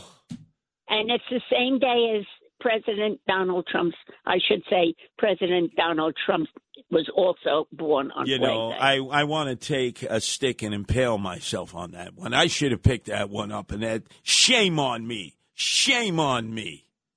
Well, I was surprised you didn't, but you know, like I said, people make mistakes. You probably your thoughts were probably on the next. Uh, the next thing that you were going to say, and No. the next discussion, No, no, because you go you. from one one thing to you can talk about anything. I, I know, but I love your show. I understand, and uh, please, please don't you make can ex- talk about anything. You are very, don't very make smart man. excuses for my misinformation and my misbehavior, and that I believe in the old Japanese method. When you're in charge, and I'm I'm surely in charge, there's only one way out of this. There's got to be a public display. I got to get a Ginsu knife. I got to get a Rambo knife. I got to. Let's not go that. Don't go that far. Well, wait, they do it in Japan. Harry Carey, right? You know, not the guy who used to sing drunkenly, you know, during the seventh inning stretch there in Wrigley uh, Field and almost fell out of the stands all the time. I'm Oh, I remember that. Yeah. Harry Caray. Now that's a man's man who could take. Another thing. Go ahead. I'm sorry. No, no, no. Ladies first. Another thing that on that you do that makes me laugh. I, I originally came from Brooklyn. You come out with these Italian expressions that I used to hear in Italy, and a lot of them I didn't know what they meant. Like, uh, and sometimes you explain. Brings back a lot of memories Uh, uh, the from my childhood, yes. my wonderful childhood in Oh, Brooklyn. The, the memories, the memories are flowing now fast and furiously. You mean when they call Frank Morano or Mama Luke, a Mama Luke, and more importantly, a Mashad. Who knows what a mashad means out there? Because Frank Morano, if you look in the dictionary under mashad, you'll see his picture, his high school picture from Tottenville that he has on his Facebook page. 1 800 848 9222. What is a mashad? That's 1 800 848 WABC. The founder of the Guardian Angels. A group dedicated to fight crime. On the streets of New York and on the air right now. Curtis Sliwa on 77 WABC.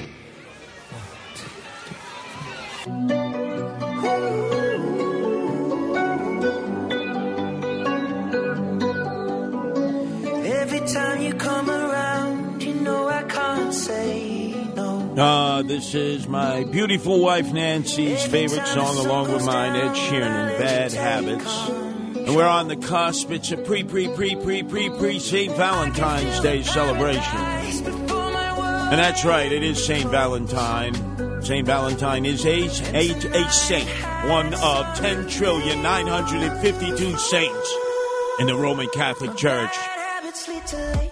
Anyway, let's go to the phones. It's uh, Shlomo uh, who's calling from Soho, or it's Soho calling from Shlomo. Your turn to be heard here at WABC. Yes. Worcester Justice at CNN.com. Ah, it's the Dobbs Ferry guy. I wonder if he was able to snack on Judge Jeanine Pirro earlier today from 11 to 12 after Michael Badicic, Rudy Giuliani, and Dr. Maria. No, no, he probably wasn't too intimidated. Anyway, let's go to Frank in the Bronx. Your turn to be heard here at WABC. Frank. Hello, Frank. Oh, we've hit a little snag. So let's flip the script and go from Frank to Lewis in Riverdale. Yes, Lewis. Yes, Lewis. Mashad is a shlemiel. Hmm. Yes. A shlemiel, a shlamad, a mashad. Uh, very good. And where did? Where's the first time most Americans heard that? Um, from you? No, I wish I could take credit for that. It was a very famous sitcom about a brewery in Milwaukee. Oh, Laverne and Shirley. Yes, because remember what did they say? Shlemiel, shlamad, mashad. Remember?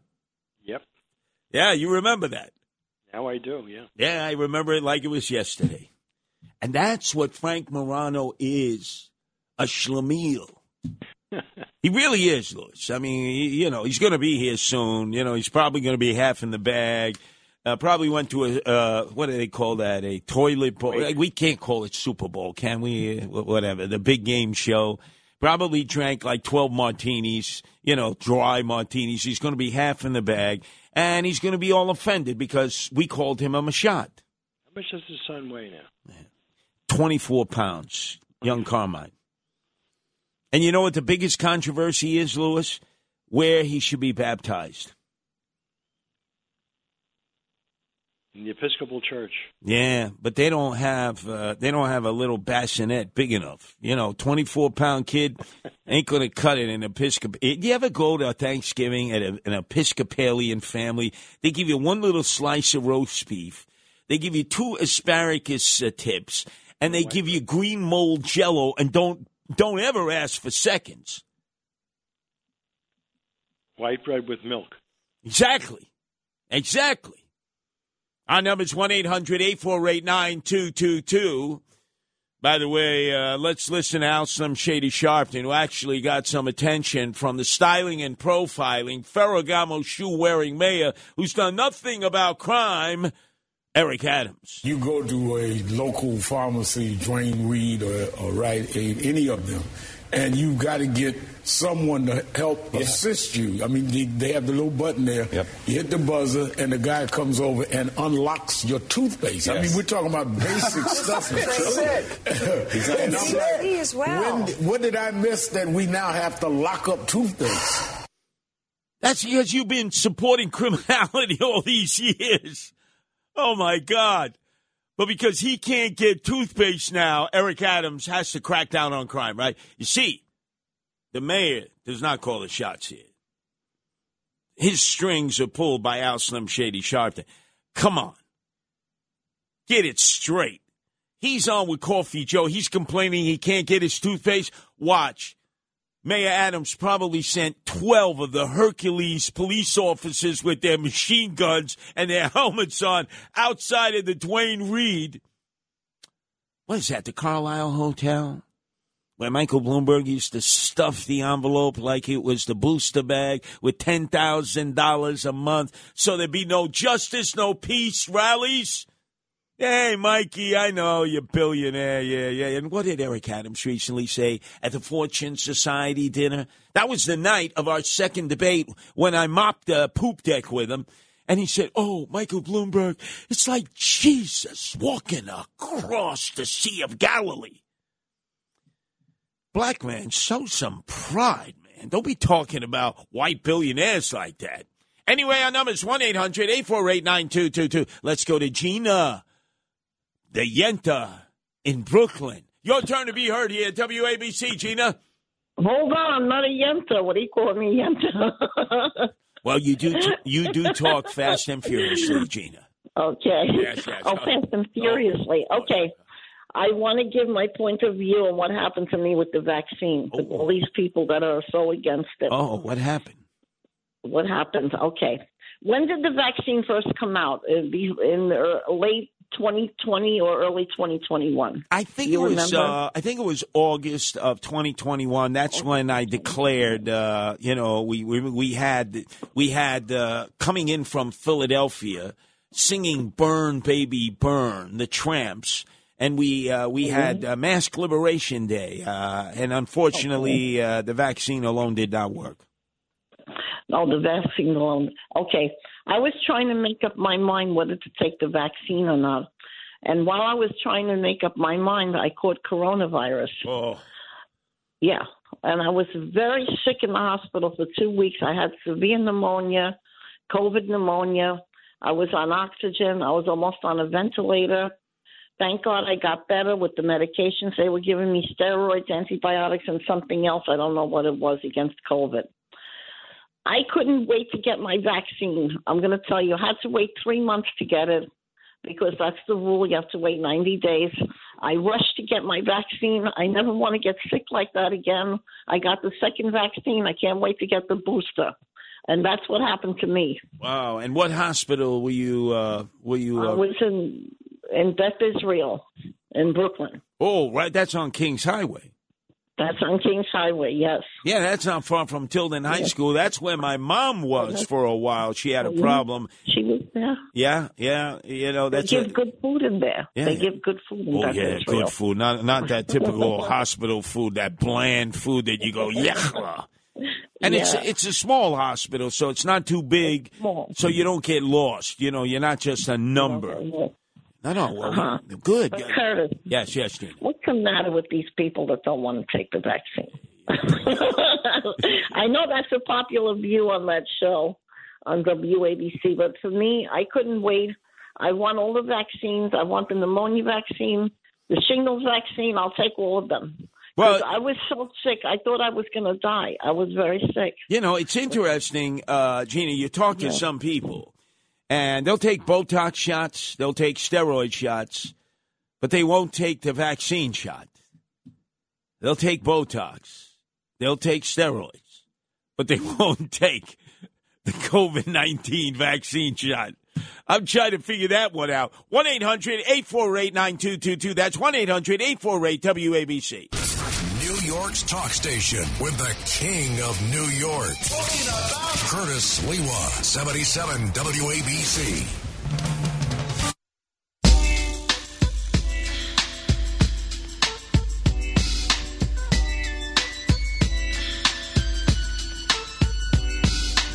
One, two, three into the four.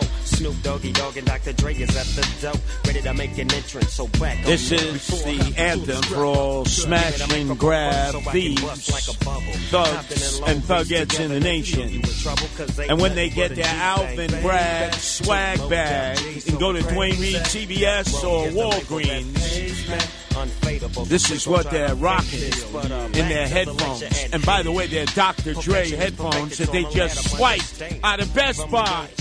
Enough of that music. Enough of that thug life music. Anyway, let's go to the phones. It's Heidi patiently waiting on the phone in Nassau County. Your turn to be heard here at WABC. Heidi. Hello, Curtis. I'm a Yenta, but I don't think I uh, gossip that much.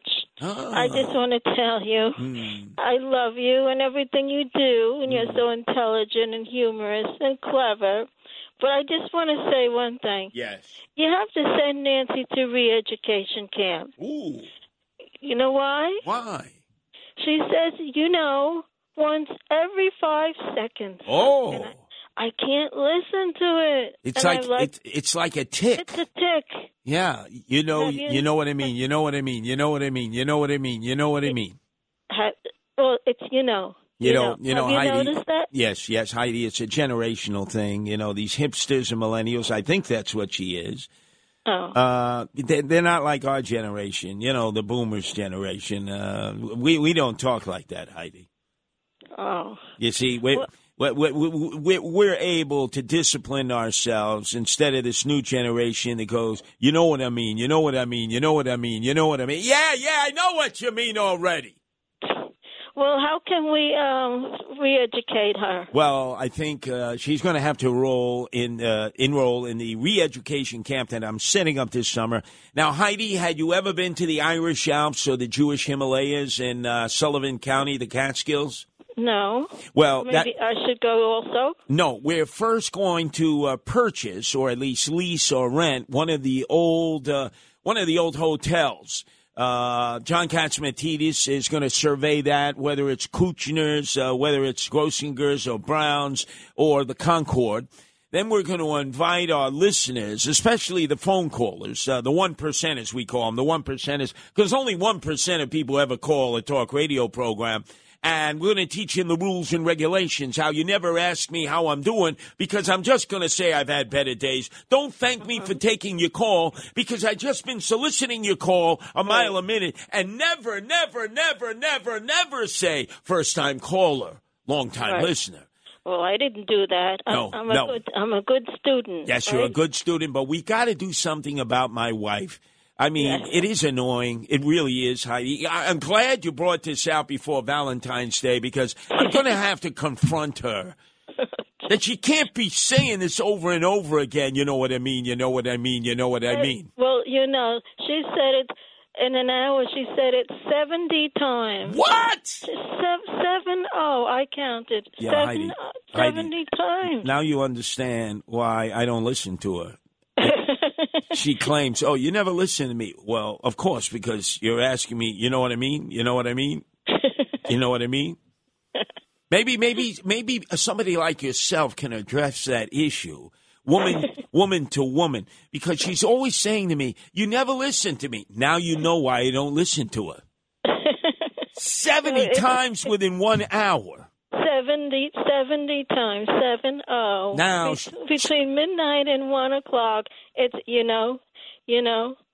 I got to tell you, Heidi, you know what that's a result of? Uh, uh, she's got big britches on. You know, she goes, I went to Stony Brook. I went to Brooklyn Law. I'm a lawyer. I have Esquire after my name. And yet, what does she repeat over and over again? You tell our entire audience of hundreds of thousands of people in 38 states and parts of Canada, a drip of Europe and tied into that, and Davy Jones's locker between Bahamas and Bermuda. What is it she says over and over again, Heidi? You know. Exactly. you nailed it. But you know something? I'm ready to confront her on this now that you brought this to everyone. This is this is the dark little dirty secret of our marriage. Oh God, is this going to end in divorce? I hope not. Well, I, I, I'm an expert in that, aren't I, Heidi? I mean, let's face it. I can write a book on that. so now there's going to be a fifth marriage. Uh, well, no, I'll just, the grounds will be, unless my wife Nancy stops saying, you know, you know, 70 times in an hour. Yeah. I, that, that's cruel and unusual uh, treatment, right? That That's punishment. That's mental cruelty. To the listeners, right? Yes. I, I turn off the radio between midnight and one o'clock, and then yeah. I, I do. Yeah, and then you turn it on to that Mashad, that Mamaluk, that that, that Mangaluch, Frank Morano. No, I can't stand him. Oh yeah, that well, you know he's a baby boomer hipster too. I know. What what is it? They have to. They have to grow up like you and I. Yeah, Heidi, eh, eh, he is very immature, isn't he? Yes, he is. Mm, yeah, yeah, you know, I, I wanted to say that, but you know, he's a colleague of mine. He works here. But Heidi, you have the freedom to say that. Explain why he is so immature. I'm trying to. Well, he can't accept any criticism. No, no, none whatsoever. None. No. And, and he says, uh, "Ask me anything," as if he's a, such a big know-it-all. That's Like, true. The, the big hour. Ask me anything. You ask me my high school teachers. You can ask me this. You can ask me that. God forbid you ask him his age or his weight. Oh. Did anybody ever ask his weight? Oh, forget it. Well, you could uh, profile him, and you figure he tips at least 250, 300 easily. Oh, I thought close to 400. But you're um, right. Ask me anything, and people ask him his age, and he won't answer. Isn't he a sanctimonious hypocrite? He is. Yes, yes. Imagine for an hour he has the gall to say, Ask me anything. And then you ask him his age, and he acts like he didn't hear you. Incredible. You know, you're very astute. You're very cogent, Heidi. I am. I have two master's degrees, Yeah, two master's degree. What did you major in? and one is in nursing, and the other's in health education. Ah, see, and nurses know everything. The doctors know nothing. that that is very true. You know, and you- they hate. They absolutely despise each other. There's no doubt they walk in like, uh, you know, they're pretentious, they're omnipotent, uh, they know nothing. You know, they, they pick up your chart right away. A doctor wasn't even not taking care of you. And he goes, Nurse, could you tell me what's going on with this patient? That's true.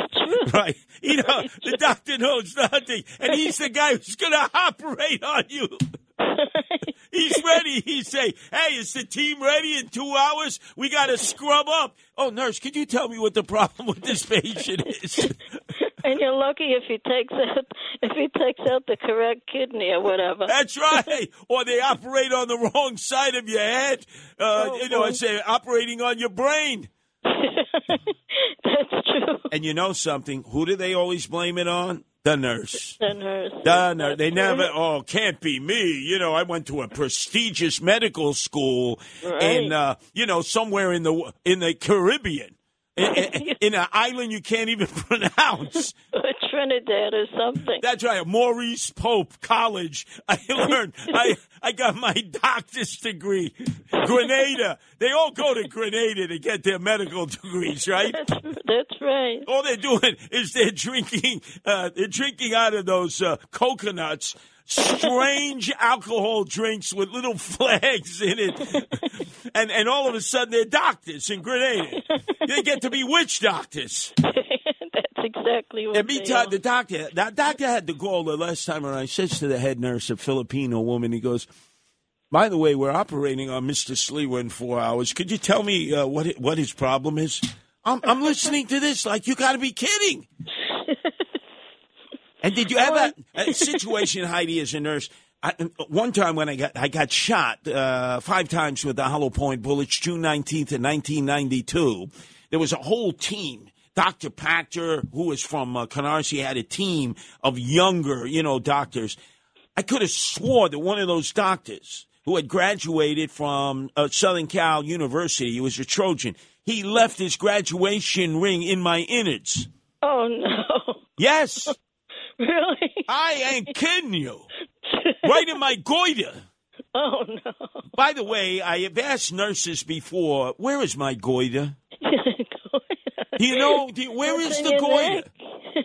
Not my girdle, where my goiter is. That's your neck area. Yes. Oh my God, Heidi, I, I I don't know what we're gonna do with this new generation of doctors. I don't know. It's awful. And notice we wanna- we don't have enough nurses now. We don't have enough nurses. That's true, and it's terrible. During the pandemic, we needed. Uh, the uh, the COVID, we needed them desperately, and now if if we don't get the vaccine, it can go to hell. Now, Heidi, uh, I may need you in a civil court process. It's called family court, divorce court. You may have to testify how uh, my wife, who won't tell me what her age is, that's the other reason uh, for potential divorce, how she says annoyingly, you know, 70 times in 60 minutes. And how that will drive listeners mashug ubats titched. Imagine what it does to her poor husband. I can imagine. And she wonders. She says to me, "How come you don't listen to me?" you, you, you, you found out real quick, didn't you, Heidi? I did. Can you believe this? I want to tell you something. Yes, go ahead, Heidi. Between uh, the ages of 12 and 24, I kept complaining, and, and I kept on. And my waistline. I gained four inches. Four and I kept- inches? four inches. You were and I soft kept, and I kept complaining. And I'm, I'm very petite. Yes, very. And I kept complaining that, um, you know, I felt full all the time, but I, I had trouble eating. Mm. So all that they found out when I was 24 years old, I had a 20 pound um, cyst. Like a tumor that they could could not find in um what 12 years. They couldn't feel it. 20 pounds. Wow. Talking about these doctors, isn't that something? That is very true Funny. to the point. I tell you. And I'm telling you, Heidi, imagine here you were walking around with a 20 pound tumor in your stomach. Some uh, Dr. Strange glove, you know, at 52 degrees, including from Manchester University. No, no, no, no. Not in New Hampshire, but in England, UK. You can't even find the place over there. But he knew what the hell he was doing. Very concerned about this that Heidi was able to depict what I've known for the past six years that my wife has this annoying habit of saying, you know, you know, you know, you know, 70 times in 60 minutes. Madonna mai, I read already. And then she wonders why. You don't listen to me. Why should I listen? You're just going to say you know 70 times in 60 minutes. Anyway, let's go to Dan in Forest Hills. Your turn to be heard here at WABC, Dan the man. Oh man, was that a yenta or what, Curtis? oh God! Hey, yes, Curtis. Yes. Did uh did you uh did, you find out that restaurant you were talking about in Glendale? That's Zum Stammtisch, man. Oh, now wait, say, say it slowly because I have a very difficult time pronouncing it ever since they threw me out of there. What? Say the name slowly. Why'd they throw you out of there, man? That should have been one of your strongholds. I know it's right there across the street from the Mickey D's. From the McDonald's, yeah. And Cooper Avenue. Cooper Avenue is right there. And yes, sir. I, I was walking in with my two youngest sons. It was Carter and Hunter. They were very young at the time. We were living in Forest Hills. And I walk in there, and this guy is wearing lederhosen, you know, which meant he's a Catholic from Bavaria. You know, I know the difference between Catholics and Lutherans. So I start laughing at him because, you know, he had these gnarly knees. He's wearing the lederhosen. He's got that stupid hat on his head with the feather. And he goes, yeah, yeah. And he goes, who you laughing at? You're like a guy in his 60s. You're still wearing a red beret and a red sateen jacket. So we almost started wrestling in the street in Cooper Avenue. Oh my God, Curtis.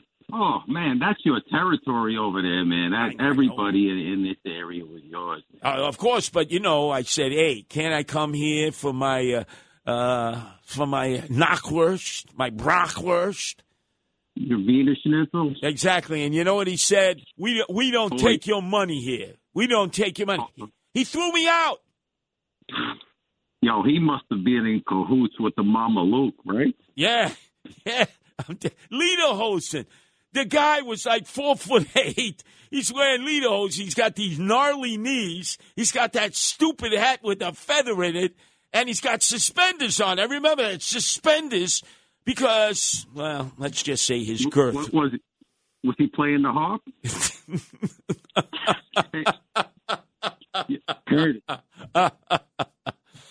Oh, so embarrassing. What, what, what, what was I to say to my youngest sons, Carter and Hunter? This little midget, I mean, uh, short person, I mean, uh, what's the correct term? You can't call them midgets anymore.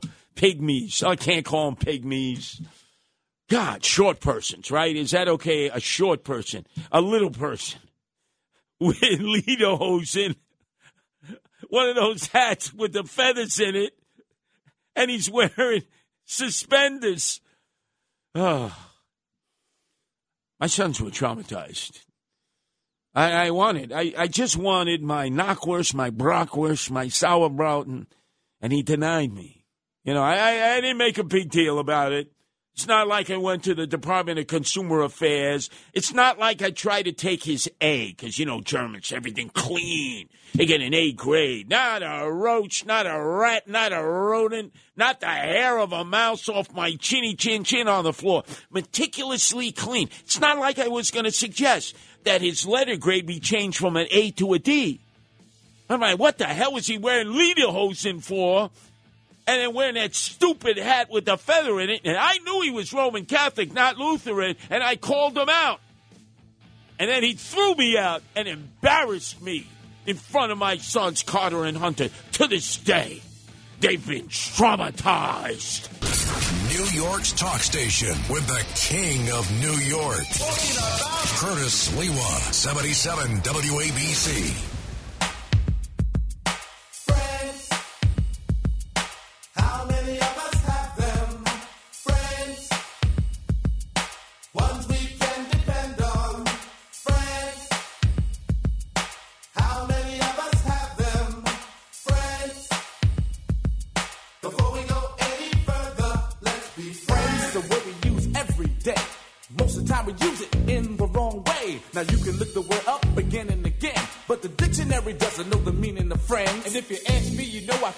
Much help because a friend's somebody you judge for yourself. Some are okay and they treat you real cool, and some mistake your kindness for being the fool. We like to be with some because they're funny. Others come around when they need some money. Some you grew This has become the new theme song of Team Cuomo and all the Cuomoites out there. Ladies and gentlemen, as uh, everybody assembled for the stupid bowl, the turlet bowl, or whatever they call it, the big game, I call it the Super Bowl. Go ahead, sue me. How ridiculous is this? It's a newsworthy event. Oh, you can't call it by that. This is freaking America, not Red China. Oh God! Ooh, you can't call it that. You can't call it that. Ooh, what are they gonna do? What are they gonna do? What are they gonna sue me for? I don't have two nickels to rub together. I'm gonna have to say, guess what? Get online. I owe lawyers. I owe doctors. I owe child support. What are you gonna sue, huh? I'll give you my belly button lint. But anyway, ladies and gentlemen, time to get back on track because out there in Cuomo land, on the compound of Fredo, aka Chris Cuomo, there is quite the confab taking place. Led by the patriarch Andrew Evil Eyes Cuomo, who took over from Mario Faccia Bruta Cuomo. There is a sit down now that the, uh, the man that is uh, dependent on to be the enforcer for Team Cuomo has come back from federal prison. His name is Joe Percoco. He's got quite an array and collection of Louisville sluggers, autographed by Joe DiMaggio, Mickey Mantle, Roger Maris, and yes, Rocky Colavito. He drives around in a GTO muscle car. Open up the trunk of his car. There's not a spare tire. There's like 24 Louisville bats. Half of them are aluminum, half of them are wood, because he's a leg breaker. And now Team Cuomo wants vengeance. They feel that they have been smittenly attacked by a series of former Cuomoites who took advantage of the weakened position of Andrew Evil Eyes Cuomo, the perv governor.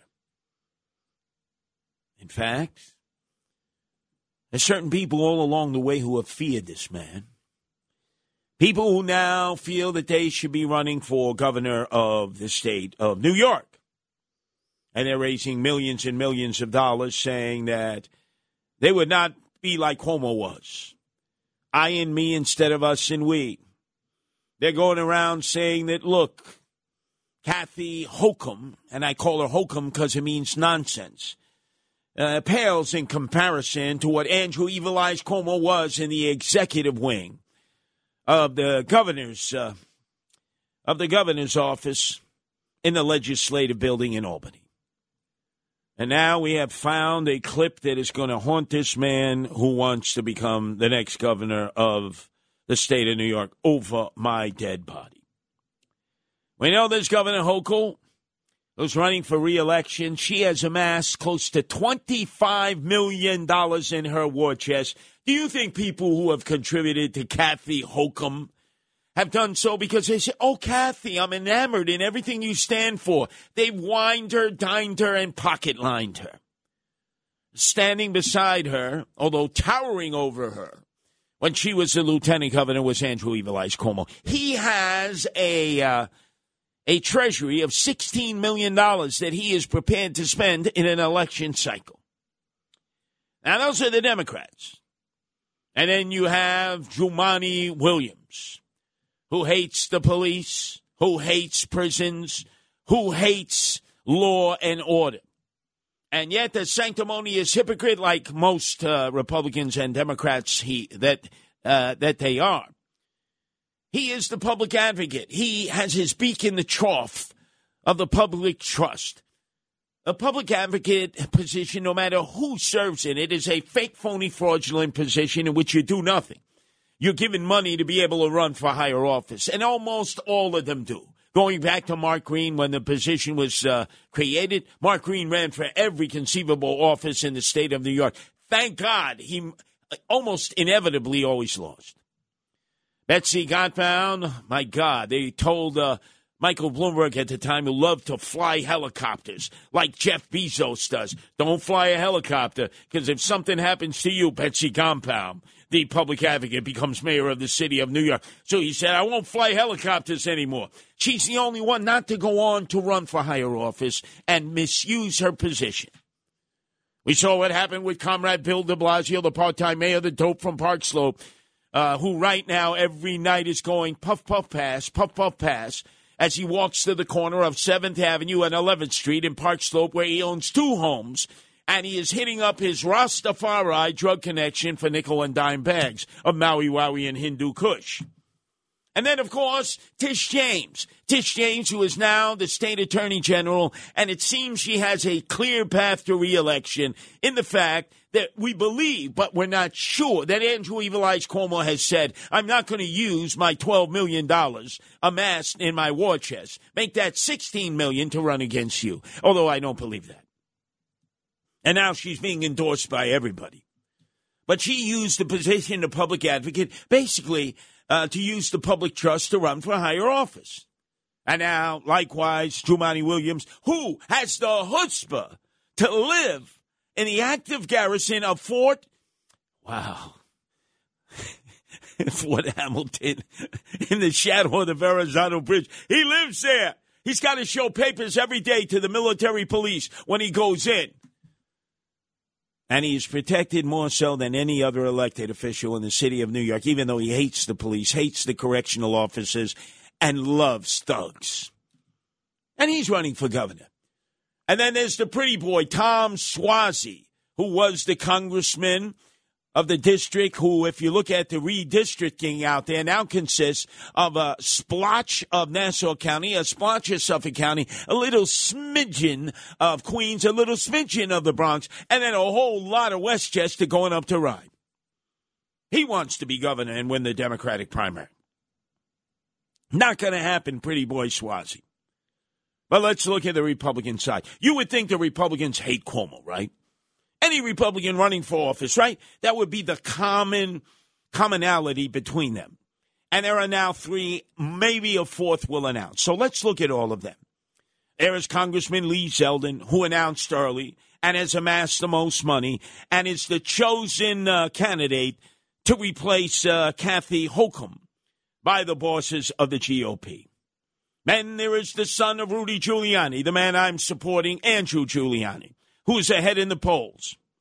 Then there is uh, Rob Astorino, the former Westchester County executive, who actually gave uh, Andrew Evil Eyes Cuomo a good run for his money once before. Gathered about 40% of the vote, was not supported, though, by many of the leadership of the Republican Party, who secretly were Cuomoites. And then there's a guy named Harry Wilson, who's really a Greek, By the way, what is Harry uh, Harry Wilson's real Greek name? That's the trivia question that I pose to all of you. A person of no consequence, Harry Wilson, who had run as a Republican candidate for state controller against Tom DiNapoli and did extraordinarily well. Apparently, he wants to run. The Greek who's hiding his Greekishness. Is that a word, Greekishness? Behind a wasp name named Harry Wilson. Although he's apparently he's got a lot of moolah shmoolah. He's got a lot of euros. He's got a lot of ducats. He's got a lot of cheddar. But he hasn't officially announced yet. So you would figure with all those people vying to become governor of the state of New York, the Republicans would never, ever, ever want to be associated with Andrew Evil Eyes Cuomo, the son of Mario Faccia Bruta Cuomo, right? Yeah, yeah, it makes common sense. I want you to listen to this uh, piece of audio that I have come across. I'm not saying I've come across it nefariously, but hey, they were digging uh, during my campaign for mayor. Digging, digging, digging. Anything I had said over 30 years of talk radio, all the time on talk TV on New York One with my partner, Herson Barrero for 13 years, and my many appearances in the morning of Good Day Early Call New York on Channel 5. Oh, they were digging, digging, digging, digging, digging. I want you to listen to uh, Congressman Lee Zeldin right here. On a personal note, I want to say thank you to the governor for your unyielding leadership and vision and commitment to Long Islanders, not just the fishing community, but to all of us, to the taxpayers. Um, you know, I've been, we've all been observing what's going on in other levels of government, and we've all been paying close attention to Washington. And putting all politics aside, I would honestly say that if, uh, if, if you were in the White House right now, our nation would be in a better place today than it is. That's heresy. Did I hear what I thought I heard? That the U.S. would be a better place with Andrew Cuomo as president. This coming from the Republican Congressman Lee Zeldin from Suffolk County. Maestro, cue that up again. Uh, that had that had to be what audio photoshopped. Is that what they call it? Say it ain't so, Lee. Say it ain't so. On a personal note, I want to say thank you to the governor for your unyielding leadership and vision and commitment to Long Islanders, not just the fishing community, but to all of us, to the taxpayers. Um, you know, I've been, we've all been observing what's going on in other levels of government, and we've all been paying close attention to Washington. And putting all politics aside, I would honestly say that if, uh, if, if you were in the White House right now, our nation would be in a better place today than it is.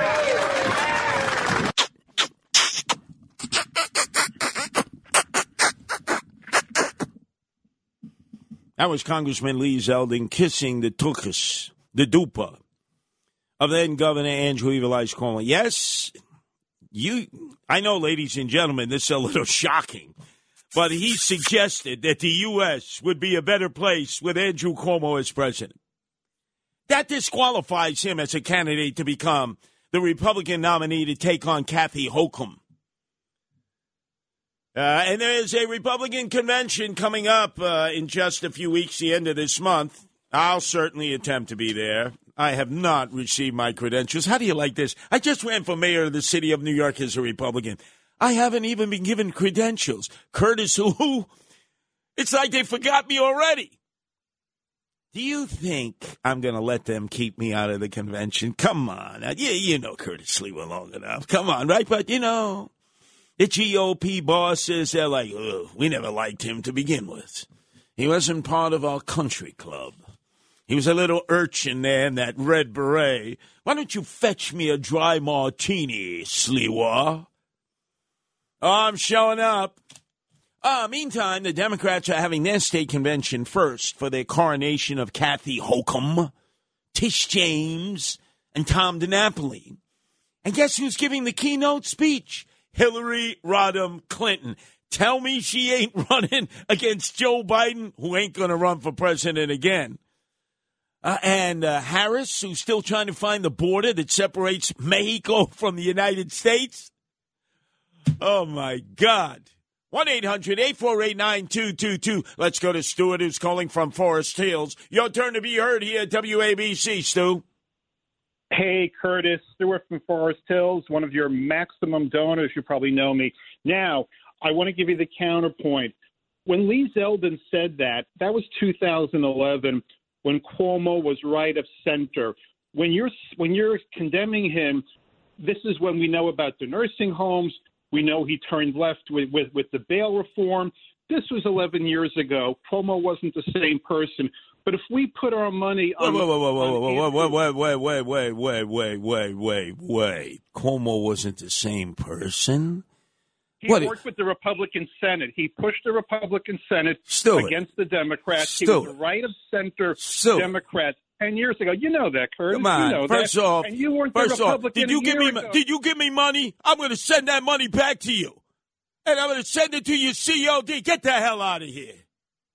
They're everywhere. The apologists. They emerge like out of a swamp. He knew not what he was doing. He said that Andrew Cuomo should become the president of the United States. That's when Cuomo was nice to Republicans. Oh, and you wouldn't vote for a Republican? He's a plant. I'm one of your best donors. Guess what, pal? You gave me two dollars and fifty cents. I'm gonna send it back to you. Maybe with an extra fifty cents, you can get yourself a Metro card. Can you believe this? Because they know I found it. Ah, finders keepers, losers weepers. Anyway, let's uh, go back to the phones. Some were trying to sabotage us there. But let's go to Paul, who's calling from Brooklyn. Your turn to be heard here at WABC, Paul. Paul has disappeared into that abyss. He's been in, in the swamp. He's one of those swamp monsters. Let's go to Michael, who's calling from Ridgewood, New Jersey. It's your turn to be heard here at WABC, Michael. Curtis, I have great news for you. The Ridgewood Duck Pond is being dredged, is being dug up. I saw the trucks there yesterday as uh, the council was taking me to uh, Barnes and Noble in Ridgewood in Paramus.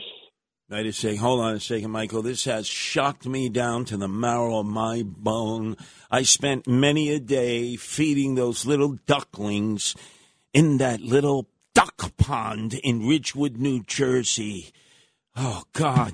Well, the ducks will find the Hohokus Brook compatible with what they need. Wait, wait, wait. Michael, if memory serves me correct, I remember the stench of Hohokus that twirled the hairs in my nostrils from the pig farms there. Well, am I correct? I think so. I never noticed the stench. Wait, the wait, wait, stench wait, you were probably referring to is the Saddle River. Saddle River? Wait a second. Upscale Saddle River, where they have coyotes on the loose. Saddle River, the last place that former President Richard Nixon lived. Is that the Saddle River you're talking about, Michael? Yes, I am. By the way, I had a confrontation with Canada Goose, aka Canadian Geese. I was visiting Saddle River at the time, and I had taken my oldest son, Anthony, who was quite young at the time, to a nearby playground in Saddle River, and there were 24 of these illegal aliens there, these Canada Goose, Canadian geese, and they had pooped all over the playground. And I went to grab one of those little varmints, and I slipped on the poop, and I slid, and there was Canadian goose poop all over me, Michael. I wanted them rounded up. I wanted them deported back to Trudeau Jr. They belong in Canada, not here. Well, they used to come here and then go back to Canada, but they now like it here because the winters are warmer than in Canada. The duck pond is gone. In Ridgewood, New Jersey. Uh, I, oh, there was a haberdashery just across. What was the name of that haberdashery? What was the name of that suit shop? Had shiny suits, shiny suits. You buy that suit there, they customize it and it would shine in the dark. 1 800 848 9222. That's 1 800 848 WABC. Let's go to Elena in Teaneck, New Jersey, not far from Ridgewood. Your turn to be heard here at WABC, Elena. Curtis. Yes. You're worth a lot of moolah. Ooh. Yeah, Moolah that ring in your goiter. Ah, yes. Uh-huh. Yeah. Uh, when you find it, you can pay off some of the bills. yeah, that's true. I've got many bills. You know that. There you go. But I have a suggestion for your, you know, you know, you know problem. Hmm. Yeah. This, uh, this, this could be create a chasm uh, in our relationship. Uh, Nancy is the best, no doubt about it. But this habit that's been brought to my attention by Helena, the real Yenta Uh-huh. out there, Heidi it was. Uh, uh, Olena has a suggestion that'll make Nancy actually shine. She'll love this. What is that? She can look up Toastmasters International. That's a great organization, but it's a growth and development organization for leadership and communication. And you would be the best Toastmasters table topics man in that whole organization. It's international, and you would probably be the best. Wow, that is incredible. I never thought of that. My wife does does need to mature. Some people have gone up to him, uh, excuse me, to her, and have said, "What is it like to have uh, Curtis as your grandfather?" Oh no! Oh, you know what? In Toastmasters, she can actually develop the art and the skill of knocking them off their feet gently and politely. Now, but this mm-hmm. this this this tick of hers, as Heidi mentioned, saying you know seventy times within sixty minutes, that may be difficult to extricate, Elena. Actually, no, because the at, see, I belong to Toastmasters, so she's not the only one. There's so many people that say, you know, you know, you know. My sister Orisha did that all the time. Hmm. But in Toastmasters, somehow they do this this this communication magic where you hear yourself and then you just don't do it anymore. Well, Eleanor, I hear myself over and over. I have headphones on. In fact, part of the reason that I do this program is that I can hear myself. And then sometimes I play back the programs and it puts me to sleep. You want something to put you to sleep. Everybody always looks for that conic elixir. Ah, they have uh. Remember that was the old remedy, Sominex. And then uh, what, what, what, what's the uh, what's the uh, tiger tiger uh, tiger method? Ambien, right? Ambien. Yeah, the Kennedy method also. Uh, they take Ambien, and then all of a sudden they're up at three o'clock in the morning, driving around in a frenzy, crashing into barricades, uh, and they use Ambien to put themselves to sleep or put themselves in jail. You don't have to do any of that. I suggest that if you are sleep deprived, as many people are, you go to WABCRadio.com and you go to the Curtis Sleeper podcast. You play me over and over, and I guarantee you, you'll fall asleep within 30 seconds, maybe 45, maybe 60 seconds the max. It works for me every time. I mean, why would why the hell would I want to listen to myself a second time when I wasn't happy listening to it the first time? It is a great way of inducing sleep. Just listen to Curtis Sliwa on the podcast, and you will be you will be peeling paint. Let's go to Suzanne in Brooklyn. Your turn to be heard here at WABC, Suzanne.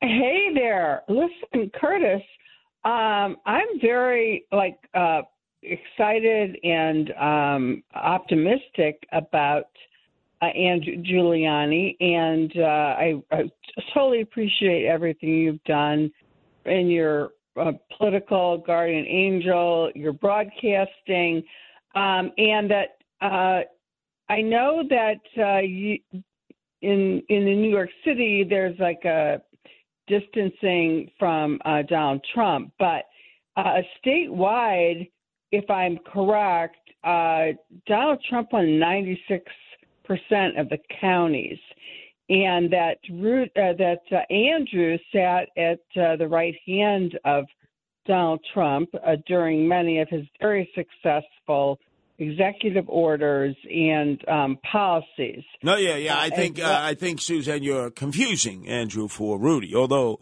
Andrew Giuliani is a Trumper, there's no doubt about it. Uh, as is Rudy. Obviously, I- I'm not a Trumper. People know that.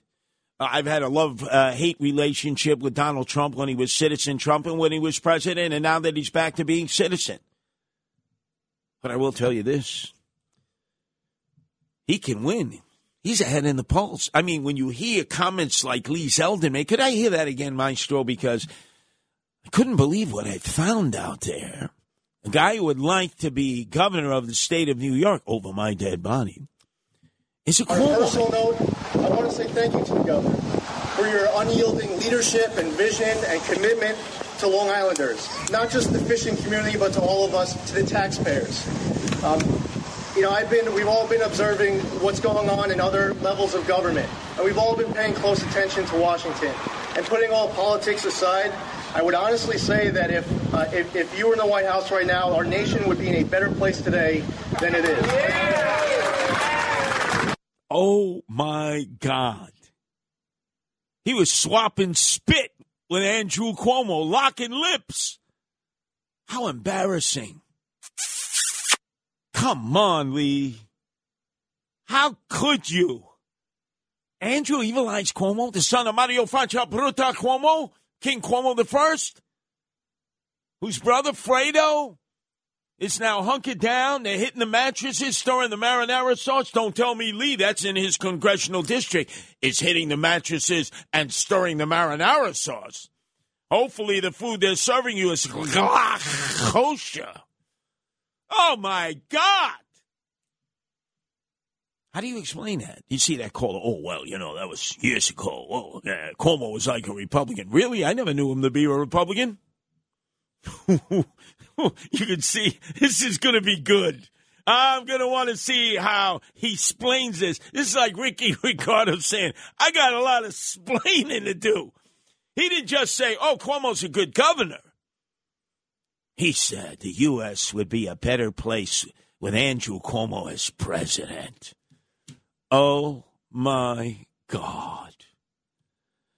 Anyway, let's go to the phones. To Zoe in Mahwah. Your turn to be heard here at WABC, Zoe.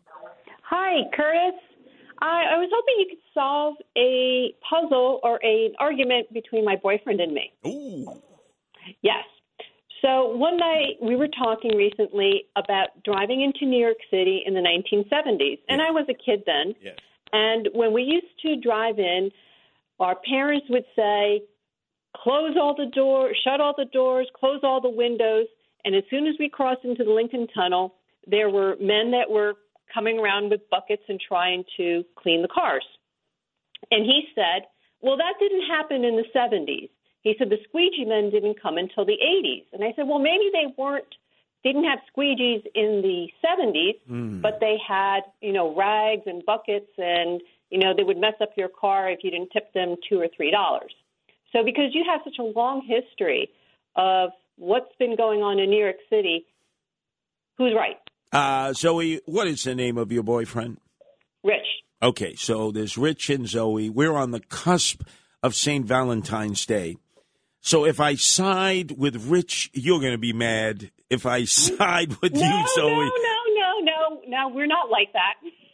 Well, that's what you say now. But then when all of a sudden you hear my answer, you'll be at each other's throats right before Valentine's Day. That's okay. We're willing to take that risk. Okay. You're willing to take that risk. Wow, God, I feel like a, a home wrecker here. Uh, no, you're not. It's right. okay. Um, hmm, wow, how do I handle this? Um, put her, put them on hold. I got to be very judicious about this. I mean, we're on the cusp of Valentine's Day. You know, people think I'm a crabby crumb cake, a grumpy guy to begin with who takes grumpy pills. I do not want to destroy a relationship because you know, as much as always says, "Oh no, it won't." You imagine if I signed with her over him? He's going to be, "Oh, well, boy, you got a thing with Curtis that he took your side, and then all of a sudden, if I side with him over her, she'll, oh, that typical of men. They always back one another." Let me uh, go keep her on hold. I got to think about this. I really got to think about this. Whew. Boy, put me in a tough dilemma. I got to, well, we're all to hear from you know. Gonna, that's, that's my wife's new nickname, you know, uh, in the 12 o'clock hour. Actually, it's the most requested, most listened to hour of the many hours that I do on the weekends when WABC, the acronym stands for Always Broadcasting Curtis, uh, all issues animal we discuss from A to Z dogs and cats and koala bears and horses and bears. Horses and bears, horses and bears, and tigers and bears, and horses and bears. You name it, we discuss it.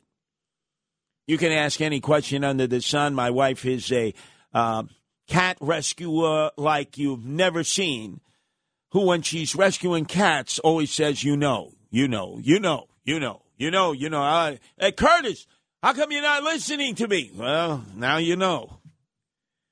1 800 848 9222. York's talk station with the king of New York. Curtis Sliwa, 77 WABC.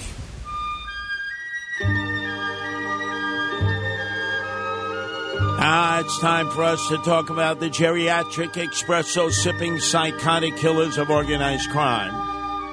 Friends of Morano, F O M. But before we uh, delve into our latest endeavor involving the mobsters choking on their lobsters, let's go back to Zoe if we can and see if she's sitting there with Rich. Uh, are you still there, Zoe? Are you still there? Oh yeah, I, I am. I am here. Okay. Um, he's at his house. All right. So You're waiting patiently. yes. Okay, because you know, I have to make a choice as to whether the squeegee men first appeared in the 70s or in the 80s. And you believe it was in the 70s, and your boyfriend, on the cusp of St. Valentine's Day, believes it's in the 80s, correct? Right. And I said to him, maybe they didn't have squeegees in the 80s, I mean, in the 70s, but they were definitely, I recall, maybe my memory is wrong, that they were approaching the car, and, you know, sometimes my dad would just give them a dollar to send them away. Okay. Well, now, I'm not doubting you, nor am I doubting Rich. I'm just trying to figure out how to be Switzerland here, so that so that you can end up enjoying a great St. Valentine's Day. So I'm just going to park you on the side momentarily. Park uh, Zoe on the side. Put her on the shelf. Well, I got to be really diplomatic with this. God, people think that I'm already a curmudgeon, that I take grumpy pills, that I can be harsh, brutal, over the top, and I can be. I mean, look, I can take your head and it can meet the curb faster than you can even say your name. But this is Zoe. This is Rich. This is Amor Amor. This is St. Valentine's Day.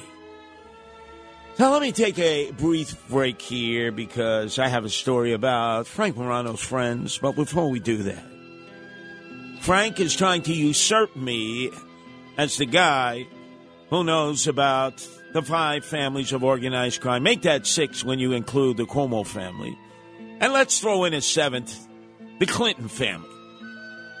But right now, Frank Morano has a podcast that you can actually listen to that is not his program. It is separate and distinct. You go to WABCRadio.com and it is the Mob Racket Report. And when you look at the picture of Frank Morano on that podcast, he looks like he's a wise guy. You know, he always wanted to be a wise guy. He always dreamed of being a wise guy. You know, like Sid Rosenberg in the morning show always dreamed of being an Italian and not a Jew. But you got to take a look at his picture. He's putting his chest out there.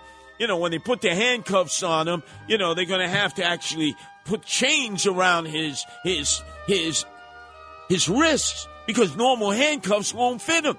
How many cannolis has he been eating lately? Anyway, let's listen to his most recent mob racket report.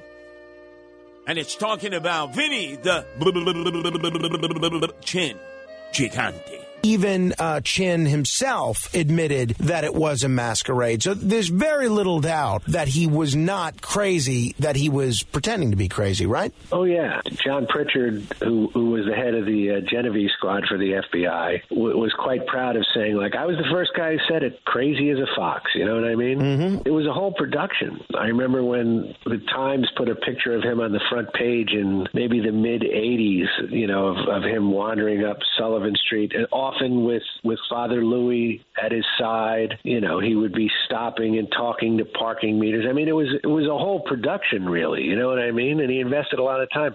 Wardrobe, right? Always a big floppy hat and a bathrobe and slippers, no matter summer, fall, winter, spring. It worked for a long time. How did that You know, get he- started? That I mean, that routine to pretend to be crazy to avoid going to prison. He was on trial in uh, Old Tappan, New Jersey, where he briefly lived with with uh, his wife and, and kids, and uh, he was charged with bribing the entire police force in Old Tappan, which I think was six six cops. And uh, in the middle of the trial, you know, maybe he was feeling nervous, maybe he was feeling anxious, I don't know, but he checks into uh, into the hospital for treatment of uh, you know a mental illness or you know angst, whatever. And uh, he comes out and. Uh, you know they're allowed to delay the trial a little bit. It's a nice break, and I think he realizes like, hey, I might be onto something here. You know what I mean? He went back to this same facility in Westchester County. I believe the number is 27 times over the year. It became like a, a vacation almost. You know what I mean? Like you or I might go down the Jersey Shore. Sure, sure. He would go up to Westchester County and spend, you know, 8, 12, 14 days up there, recharge his batteries, keep the uh, mental health ruse going, and then come back to work. Ah. Frank Morano getting a guest on his uh, podcast called Mob Racket Report, who was telling us about the life and times of Vinny the Chin Gigante, who would roam about Greenwich Village near Washington Square Park, not far from where Frank Morano was a gold brick, his family wasting $55,000 a year to send him to NYU, where the Rastafari were in the park selling nickel and dime bags, while Vinny the Chin was in his bathrobe and his Irish walking cap talking to telephone poles. All a ruse. And then, if you went to the uh, Triangle Club, which was over on Sullivan, the social club for the wise guys of the Genovese crime family, there was Benny Eggs Mangano who say, Curtis, come here. You know what we do to guys who give us a hard time in the neighborhood? I'd say, well, what? Eggs, eggs, Benny Eggs, what do you do? We break their arm, we break their leg, so they got to wear a cast. This way, when they're hobbling around there for like six weeks, eight weeks, everybody knows they crossed the Genovese crime family. And the next time, there won't be a cast. They'll be swimming in the Hudson River. I say, hey, pretty impressive. Pretty impressive. Benny Eggs Mangano. I'm still trying to figure out what to do with Zoe and Richie. This is really going to bust somebody's bubble. There, I know it's going to affect them negatively for their St. Valentine's Day spectacular tomorrow. And then I'm also concerned how I'm going to deal with my wife who's been cold busted for saying, you know, you know, you know, you know, you know, 70 times within her hour report on animal welfare issues that's coming up at 12 noon. Heidi busted her, and then the Toastmaster General uh, busted her, whatever her name was. Wondering what to do. 1 800 848 9222. Let's go to William, who's calling from Central Jersey. Your turn to be heard here at WABC. William? Uh, Curtis, I just can't understand why you let Frank Morano like take over the you know the the mob uh, you know short stories that you are so you know well versed in. Like I don't know how he trumped you, and I want you to bring your show back and like you know pipe that up again because you got the greatest stories out there. I mean, you tell the truth, Curtis. Now, William, uh, you do remember there was a time in which I would speak uh, on a regular basis about the geriatric espresso sipping psychotic killers of uh, organized crime. It was called Curtis Sliwa's Mob Talk, remember? Oh, I remember. And then the music, and I was like, "Yeah, Curtis is going to bring that back." I'm like, "Cool!" And you like you tell those stories. It's like you know, and you could do such a better job than Mr. Morano. Like you should have your own uh, podcast. How about competing podcasts? I like the idea. I like it. We'll call it the Sycophantoni and Lackey Mob Racket Report by Frank Morano, the wannabe mobster. And then uh, we'll call me the uh, seed of Rudy Giuliani. He busted the five families of organized crime, and I fought them knuckle to knuckle, spinning hook kick by spinning hook kick. How do you like that, huh? What do you think, William? My father would say Curtis is like playing with fire. That the way you would step on them, man, I'd be like frightened for some of the things that you would say. He goes, "Man, Curtis is wild." That is true. And uh, I got some lead poisoning as a result of that. But you are right. How could I avoid my mission, which is to take on the mobsters choking on their lobsters, the rules, the knuckle draggers, the gavones out there, the uh, supreme cuisines? I must do this, William. I must do this. Let me just say.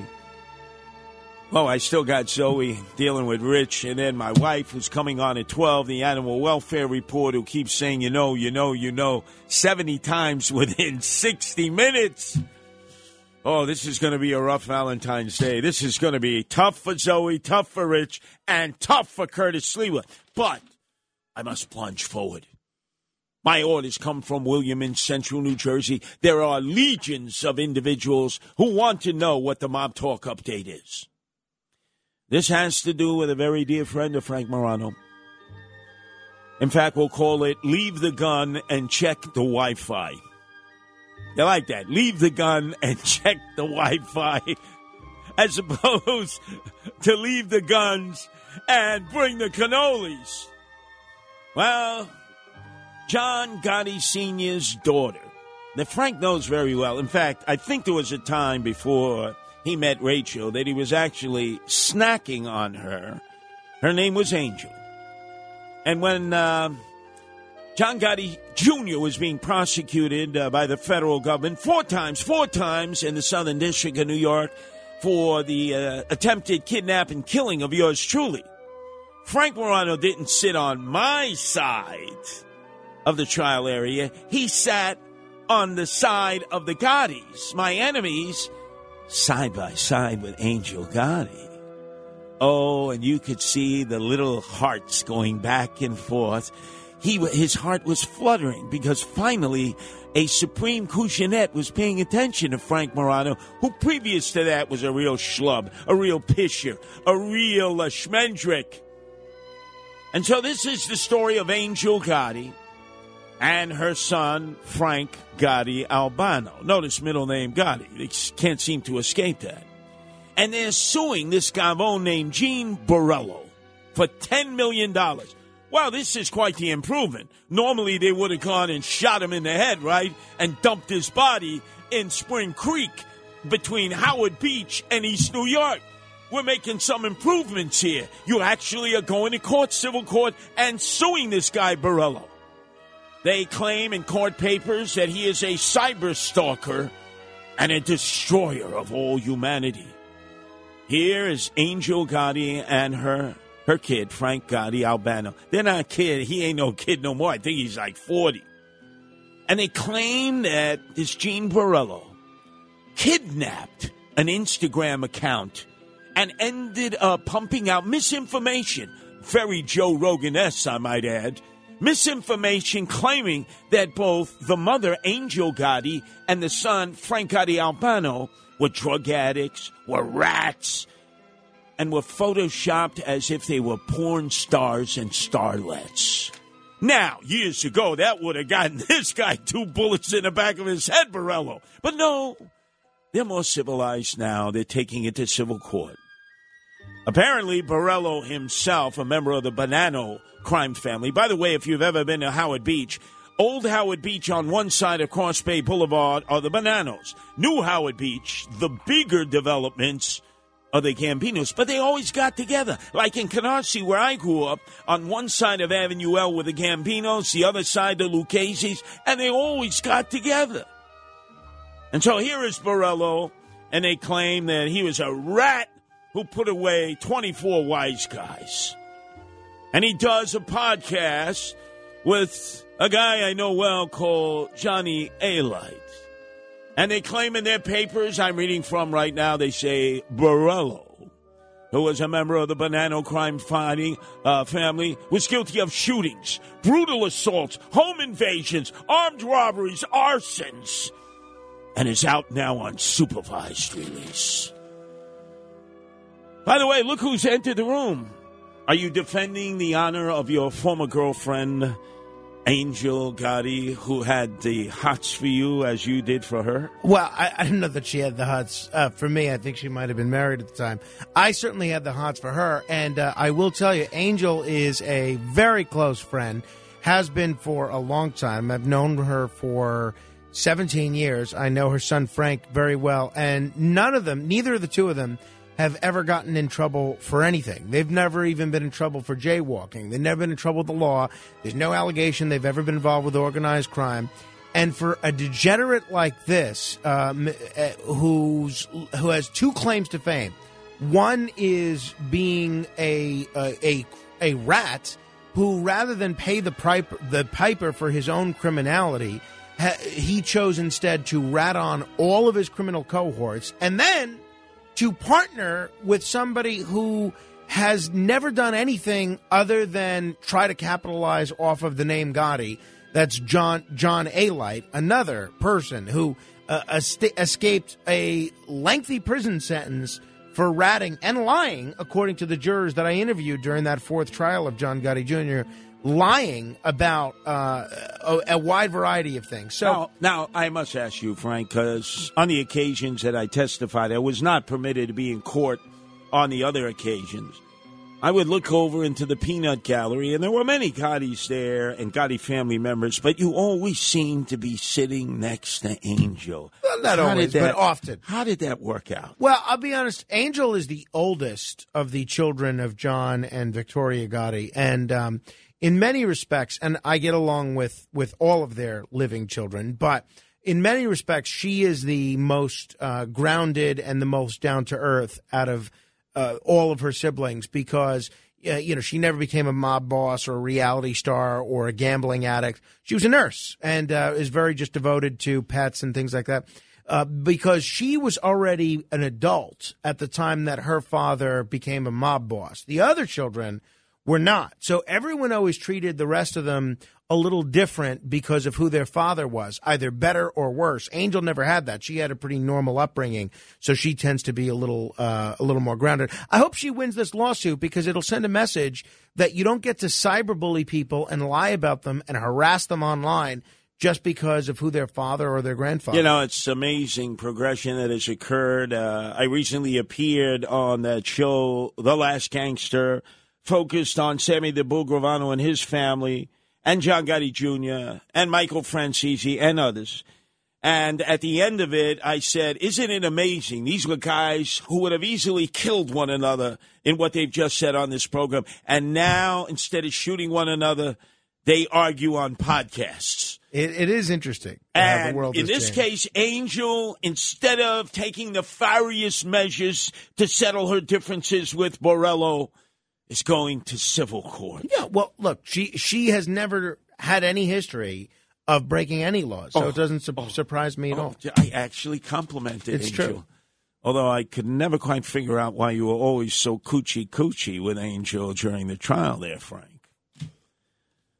Notice she's blushing. I, I'm not. It's the. I just came in from the cold. My uh, Oh, I see. face is I red see. from Yes. that. Oh, thank you, Frank. Uh, By the way, uh, you'll have to help me. Apparently, my wife Nancy has been ratted out by Heidi, who had no nice things to say about you, Frank. Yeah, I was listening. Uh, my goodness, Uh, I don't know what I ever did to that lady. But apparently, Nancy uh, used the term "you know" seventy times within sixty minutes for the animal welfare update that comes before uh, you take over the microphones for the other side of midnight. And oh my God, the things she said about you, Frank. I heard. I was listening on the way in. Oh God. Very rude. Boorish, right? Heidi, a real yenta. And then naturally, what am I to do here? I have uh, quite the dilemma. There's Zoe and there's her boyfriend Rich.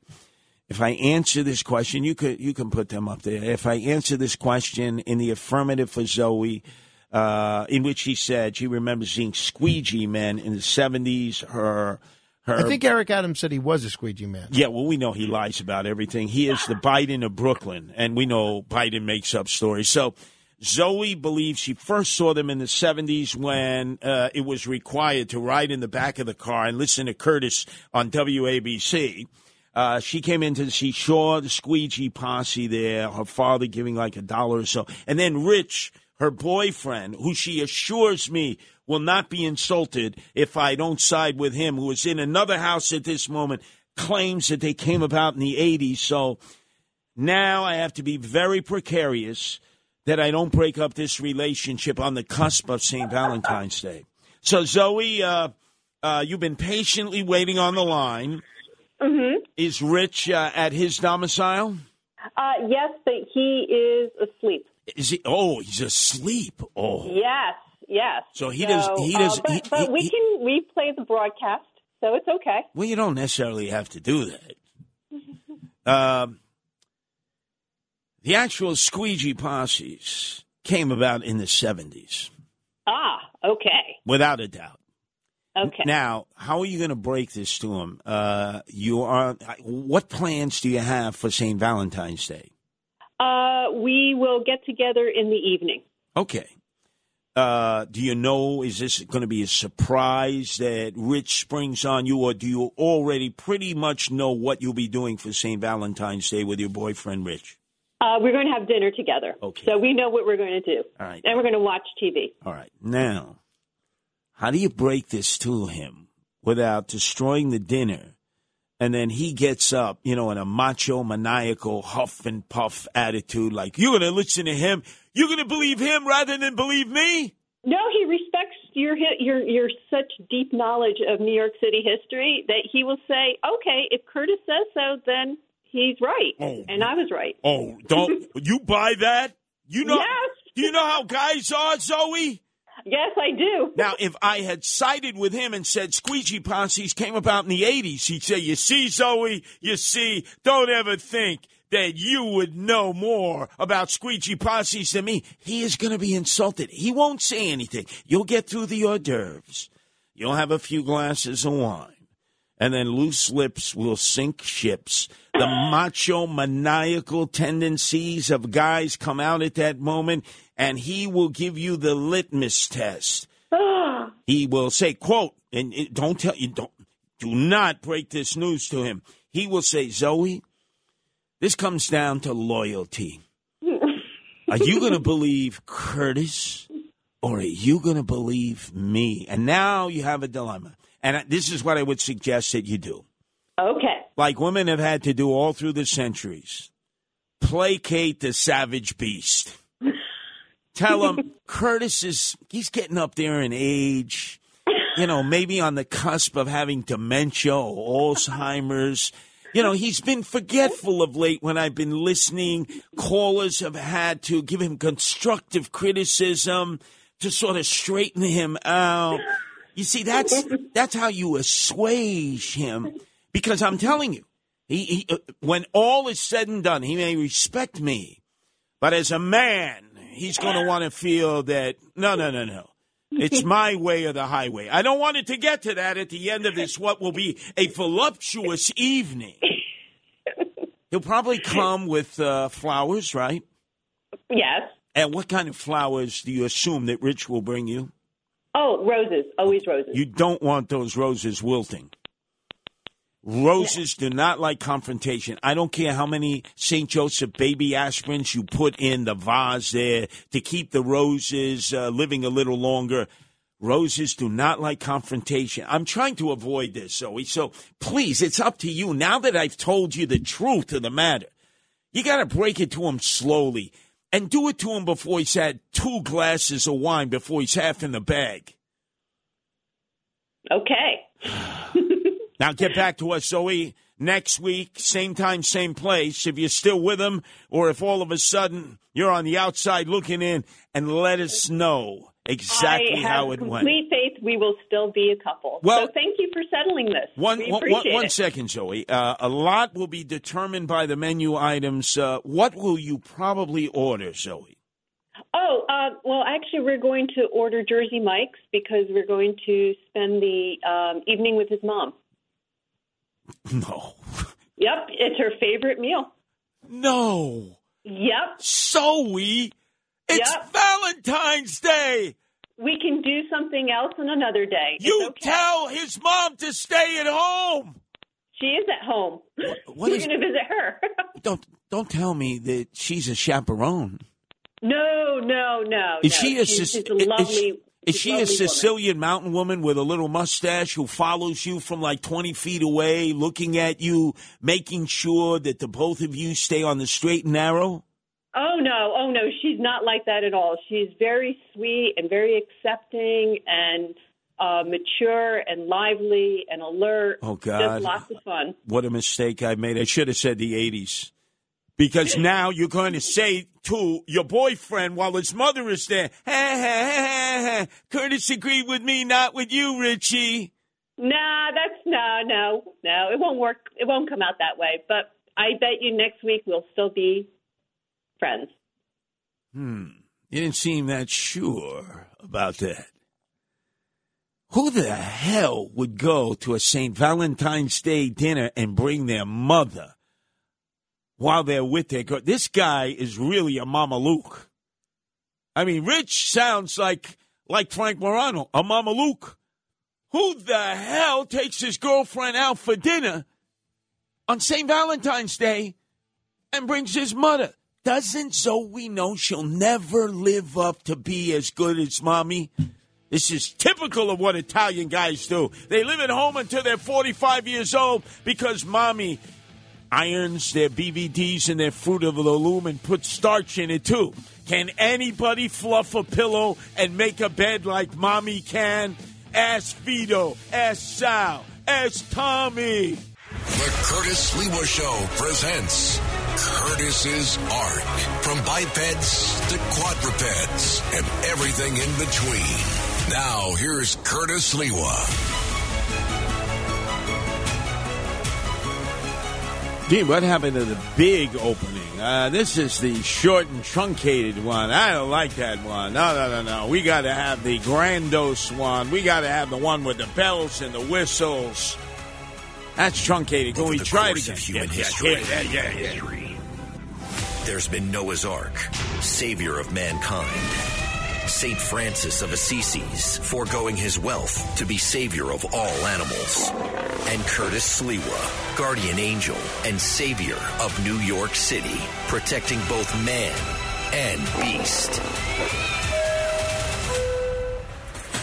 The Curtis Sliwa Show presents Curtis's Ark. From bipeds to quadrupeds and everything in between. Now, here's Curtis Sliwa. From what to what? What was that $5 word? Multi-syllabic word?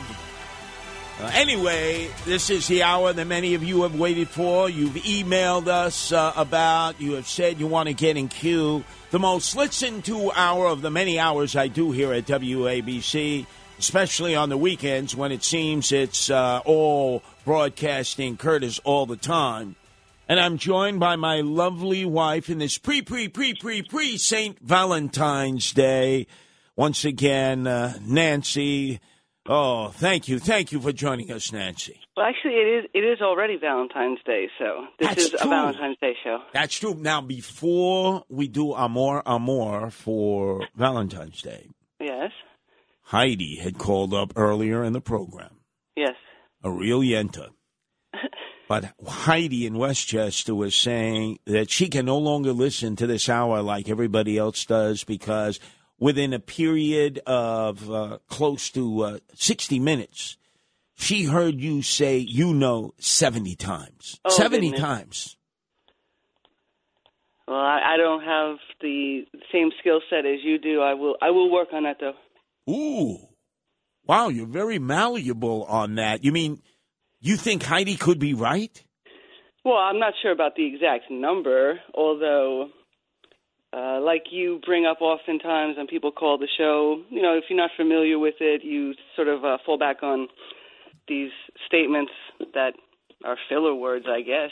So is it I okay? guess I have to work on it. I guess that's the point. Is it okay, Nancy, if we actually clock you, if we have one of our crack cha- trained personnel members here at WABC listen intently, bag you and tag you as to how many times you say you know within the course of this hour?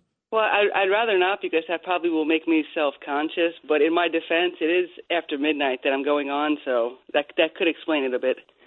Do you take umbrage to what Heidi said, or do you view it as constructive criticism? Uh, constructive criticism. That doesn't bother me. All right. Yeah. Okay. All right. Good. Good. So our St. Valentine's uh, night will go well, correct? Yes, of course it will. Okay. We're not going to let Heidi interfere with that. I wouldn't let anyone interfere with that. Thank you. Thank you. By the way, how are the cats? We were away for a few days down in Florida. They were on their own. They had a, uh, caretaker come over twice a day. Uh, but how have they survived that trauma, that ordeal of not being with you, the cat lady? Well, they actually did um, quite well. Um, I'm glad that I had someone spending a lot of time with them because that's what they require. They require a lot of time. They want attention. Uh, they're accustomed to having, you know, being brushed and groomed, and you have to play. So, you know, you can't really just come over and change the water and the food and the litter and then just keep it moving. You you have to spend a lot of quality time with them. So I'm thankful that happened. But obviously, as soon as we came home, they attacked us. They were just so happy to see us. So I'm, I'm sure that they did miss us quite a bit. Now, I noticed you had the uh, treats uh, laced with catnip. uh, this is like their form of drug. They can't get enough of that catnip. Yeah, they come pre-laced, so I don't even have to do that. Wow. So anyway, speaking of cats, there was this long critique uh, this past week of President Joe Biden, his administration, his wife, Jill Biden. And apparently he uh, got a bad rating on a lot of different topic levels except for one. What did that happen to be? Uh, it happened to be that the one of the only things they like about him now is his cat Willow. You're kidding. Yeah, so the, I mean, in spite of him, I mean, so the the story was uh, entitled like "Unhappy America," and it was speaking about the you know extremely like low sort of um, approval rating that Biden has, but they were looking for is there any uh, glimmer of hope in the people who were responding to this survey? And one thing that was said was that they were thankful that he had a cat. So I think that that bodes well for cats in the White House going forward. And the name of his cat? Willow. So Willow. this might have been focus grouped when he was doing really bad. You know how political wonks are. They put together a focus group and they probably said, hey, you already got a German Shepherd. That ain't helping you. Maybe it's time to get a cat. Yeah, I think that I think the hierarchy is children, dogs, and now cats. Wow. Meantime, tonight was the uh, Super Bowl. I'm, I'm not going to abide by that. You're you're you're an attorney. You're an esquire. How is it that they can prevent us from saying Super Bowl because they market it as now that we have to say the big game? Well, I, I guess it depends upon what type of contract you sign, really. I mean, I haven't seen that, so I'm pretty sure you can be instructed to do anything, and it's. I mean, and and really, it's a it's a minor point. I mean, I, it's. I don't think it's one of those things you want to draw a line in the sand about. So, uh, yeah, I would just um, use the new, updated terminology and just let it go. Oh, so my attorney uh, Nancy tells me don't make a, mo- a mountain out of a molehill, right? I think that's wise advice. Ah, yeah. Well, uh, you weren't around all the times I got sued. That's for sure, because you would have talked me out of it. Yeah, you would you would be in a much better position had I been. All right, now let me uh, phrase this. Uh, prior to the uh, the big game, The big game. there was the Puppy Bowl, Yes. but no Kitty Bowl. disappointing disappointing i i you know and and it's great the idea of um incorporating this concept of having um a and and and basically this has been going on for like 18 years and in this particular puppy bowl They had 100 dogs from 63 shelters. So these are all rescue dogs, um, shelter dogs, and they're all up for adoption. And they've been very successful. They have a 100% um, adoption rate every time they have these uh, puppy bowls, and they're showcasing these these beautiful, you know, playful, gorgeous dogs. And I mean, it's it's a it's a win-win for everybody. And they have it's it's cute. They have like Team Fluff and Team Rough, but seeing how successful it is, it would be great if they expanded it into obviously uh, into felines and obviously other animals as well. But I think um, America is so, somewhat split. That half people are dog owners, half people are cat owners. So I think the the time has certainly come for the cat bowl. You know, it'll be interesting to find out how many Americans who own dogs or who have uh, cats actually have both too. You mean like um, a dog and a cat? Yeah. Hmm, that's a good question. I mean, I, I grew up having uh, do, a dog and a cat in my household as well. How did they get along?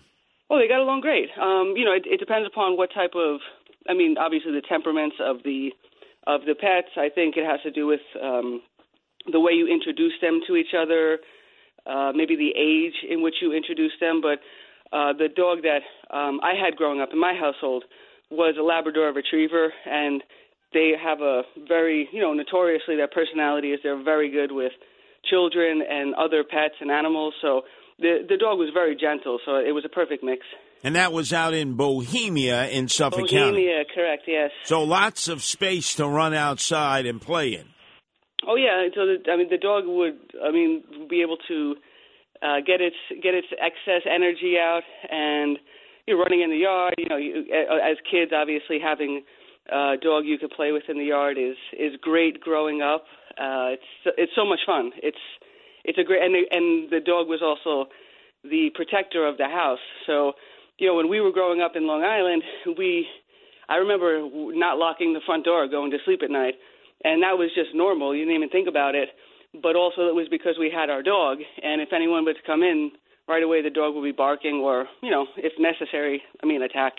Now, our WABC monitor right now indicates that you have said you know t- two times so far. Two times. Okay, so hopefully I'm on a better pace. All right, two times. Uh, That's a long way away from what Heidi accused you of, uh, saying it 70 times in 60 minutes. But let's go to the next animal related topic. This one, a really serious one. Apparently, tests indicate that New York City rats, and they estimate that there are four rats for every one citizen. So, assuming there are like 8 million people, add on the illegals, so maybe it's like 9 million. That would mean that there are probably underground about 36 million rats that operate who are very nocturnal, who come to the surface generally at nights. And now they're claiming that these rats may be responsible for a new COVID 19 variant. Yeah, so this is actually the at this point it's just conjecture, and uh, um, this really started from uh, the recent story about how the white-tailed deers are easily infected with the COVID. So now there's this huge push to try and look in into all other animal species to see what is a possibility that they could be carriers and you know indirectly um, infect humans. So you know, reading uh, the stories that are that are out now, all of this is very, like I said, very con- conjecture. So uh, you know, it, it has to do with animal strains going undetected. So you might not notice it now. And also, the the problem is too. It's not that every uh, type of animal. So, like for instance, when they do animal testing, the reasons why sometimes it's it's not applicable to humans is because we are different species. So it may not translate over. So given that this is such a new uh, you know process going on with studying COVID, they don't understand it enough really in humans. So to say that oh well this is a variation of COVID in rats, I'm not sure if you can quite say that. But again, this is like the big push now going on.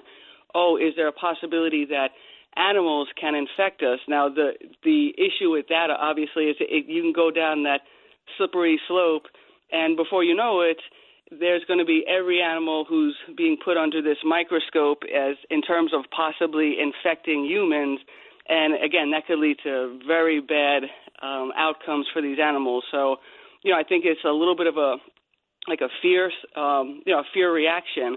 But apparently, what they what the um, um, the connection supposedly is is because the rats live in underground in the sewers, and so it's the sewer water, the wastewater, the sewage system that supposedly they're um, you know possibly getting infected from.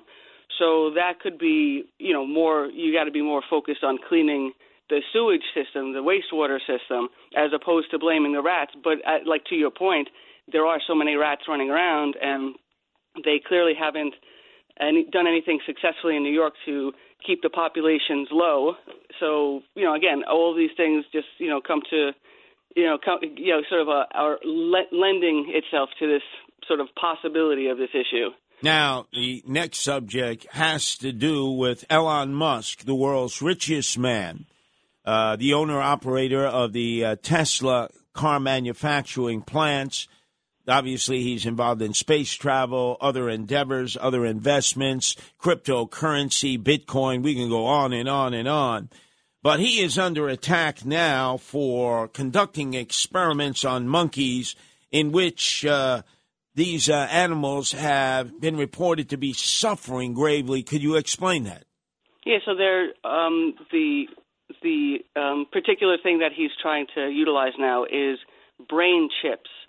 So it's working in conjunction. So I mean, the, the theory is that uh, you know uh, increased human intelligence and overcoming any sort of neurological types of damages, so that uh, people who are paralyzed can walk again. So I mean, in theory, it sounds great, but again, so what they're doing is they're uh, utilizing a degree of monkeys, and they've been doing this for several years now. And apparently, so now the the, the uh, particular species of monkeys that they've utilized, so in the past three years, they've had to euthanize more than 65 percent of the animals that they're testing on because they've suffered such traumatic brain injury.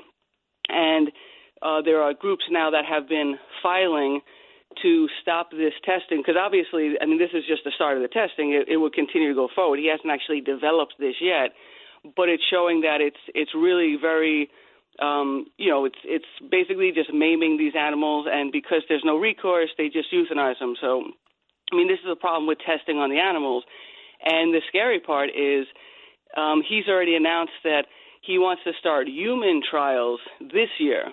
And so when you look at the in- incredibly bad effects that it's had on the monkeys, I mean, I can only you know imagine what would happen if humans start to take part in these trials.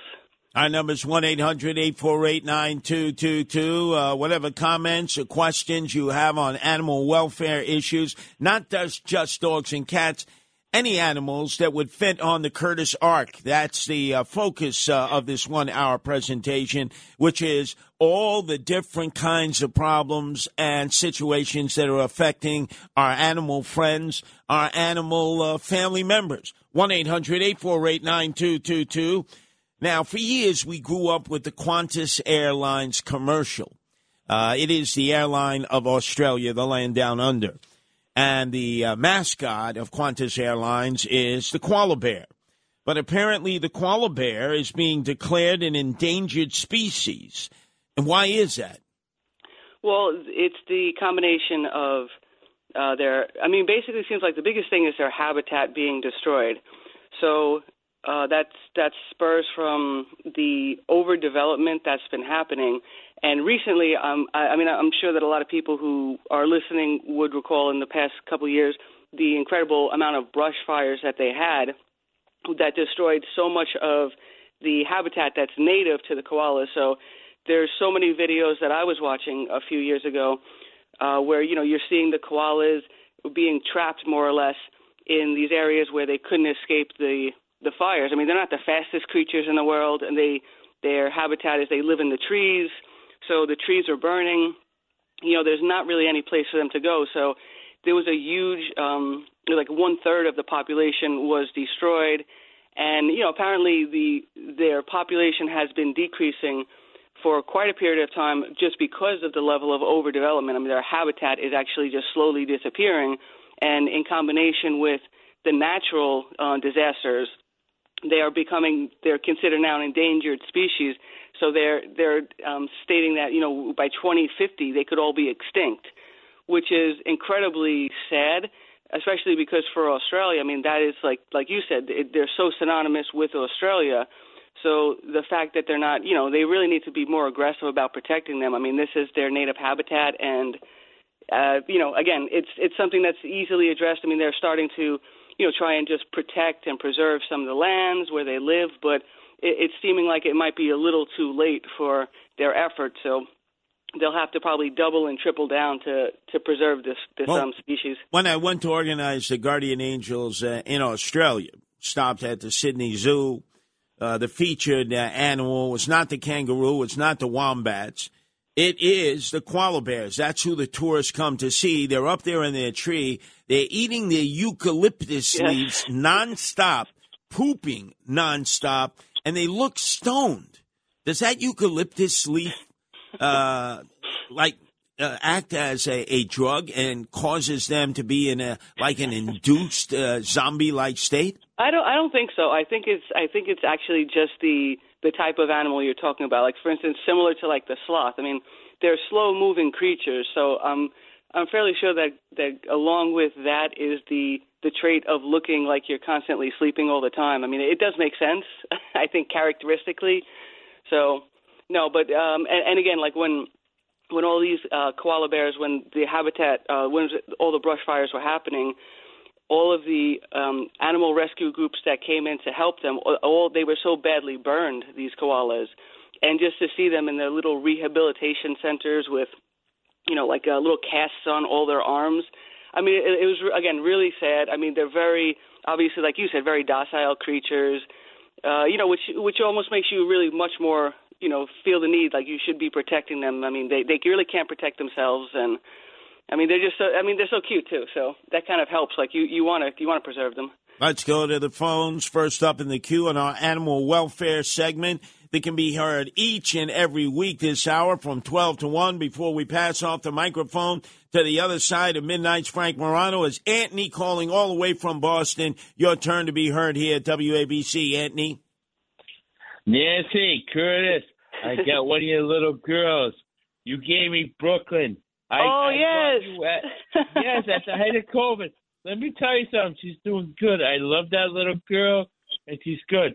And I'm gonna say right now, right now, Nancy and Curtis, you did good job. You take care of the critters. Curtis, I, I supported you like for, uh, yeah, I I can't even vote there in New York, but I took care of you, and I never forget what you did. I got that cat before you came. Like like the whole world shut down, and I got my little girl right now, and she's good. And I promise you, Curtis, I said I would never. I named it Brooklyn because Nancy said she came from like Central Park in Brooklyn. Yeah. And when I say it was the best, the best, and I'm telling anyone that's listening right now, Curtis and Nancy, they're hardcore when it means to like if you want to you want to get in someone to take care of like God's creatures, they're right there. And uh, I just got home right now. It's finishing work right now. And Curtis, I'm so happy for you too. I love you and Nancy. And uh, I, I'm totally depressed that you didn't win the mayor, but like Anthony from Boston is thinking of you two guys. And well. you know what I mean. I met you two. I met you two. You know what I mean? Yeah, came down uh, right at the time of the lockdown and pandemic. Yes. and yes. a- adopted adopted because Nancy is constantly rescuing cats to make sure they're not destroyed, euthanized in the shelters. She uh, gets them back together, healthy, uh, teaches them to socialize, and then forces them out or adopts them out. And Anthony came all the way down from Boston. Uh, to Yeah. retrieve Brooklyn, who was like a little miniature cat. Uh, how yeah, can we like describe? a little munchkin cat. Yeah. like like like little tiny uh, little tiny limbs, a whole bunch of fur, a super friendly, great cat. yeah. Well, Yeah. An- Anthony, uh, based on what you had to say, if anybody uh, needs any more information, like Anthony, who originally reached out to us over two years ago, uh, right at the lockdown, it was like March of uh, 2020. You too can get in touch with uh, Nancy on any of these animal issues, or if you wish to adopt a cat or a kitten uh, or whatever, uh, just uh, go to the guardianangel.org uh, website. That's guardianangels.org. It's also our 43rd anniversary.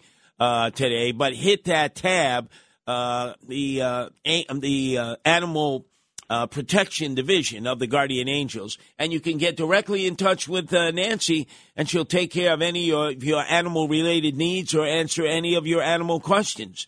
Anyway, let's go to Tom, who's calling from Brooklyn. Your turn to be heard here on our Animal Welfare Hour of WABC.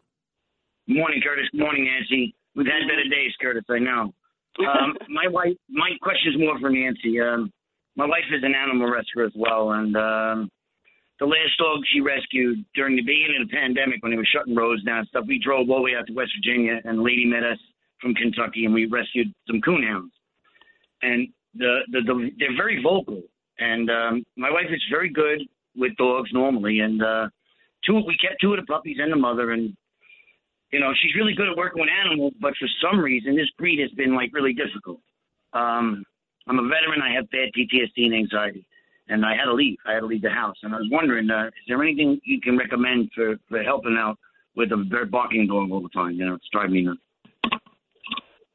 Oh wow, that, that's uh, that's a great question. Um, in ter- yeah, in terms of in terms of dogs barking, uh, I mean, you know, when I think about with cats when they're excessively like making noise as well, uh, a lot of times if there's things you can do to uh, take their attention, you know, like sort of uh, occupy their attention. So it could be that the dog just needs to have uh, more outdoor time, more play time, um, something like that. But yeah, not again.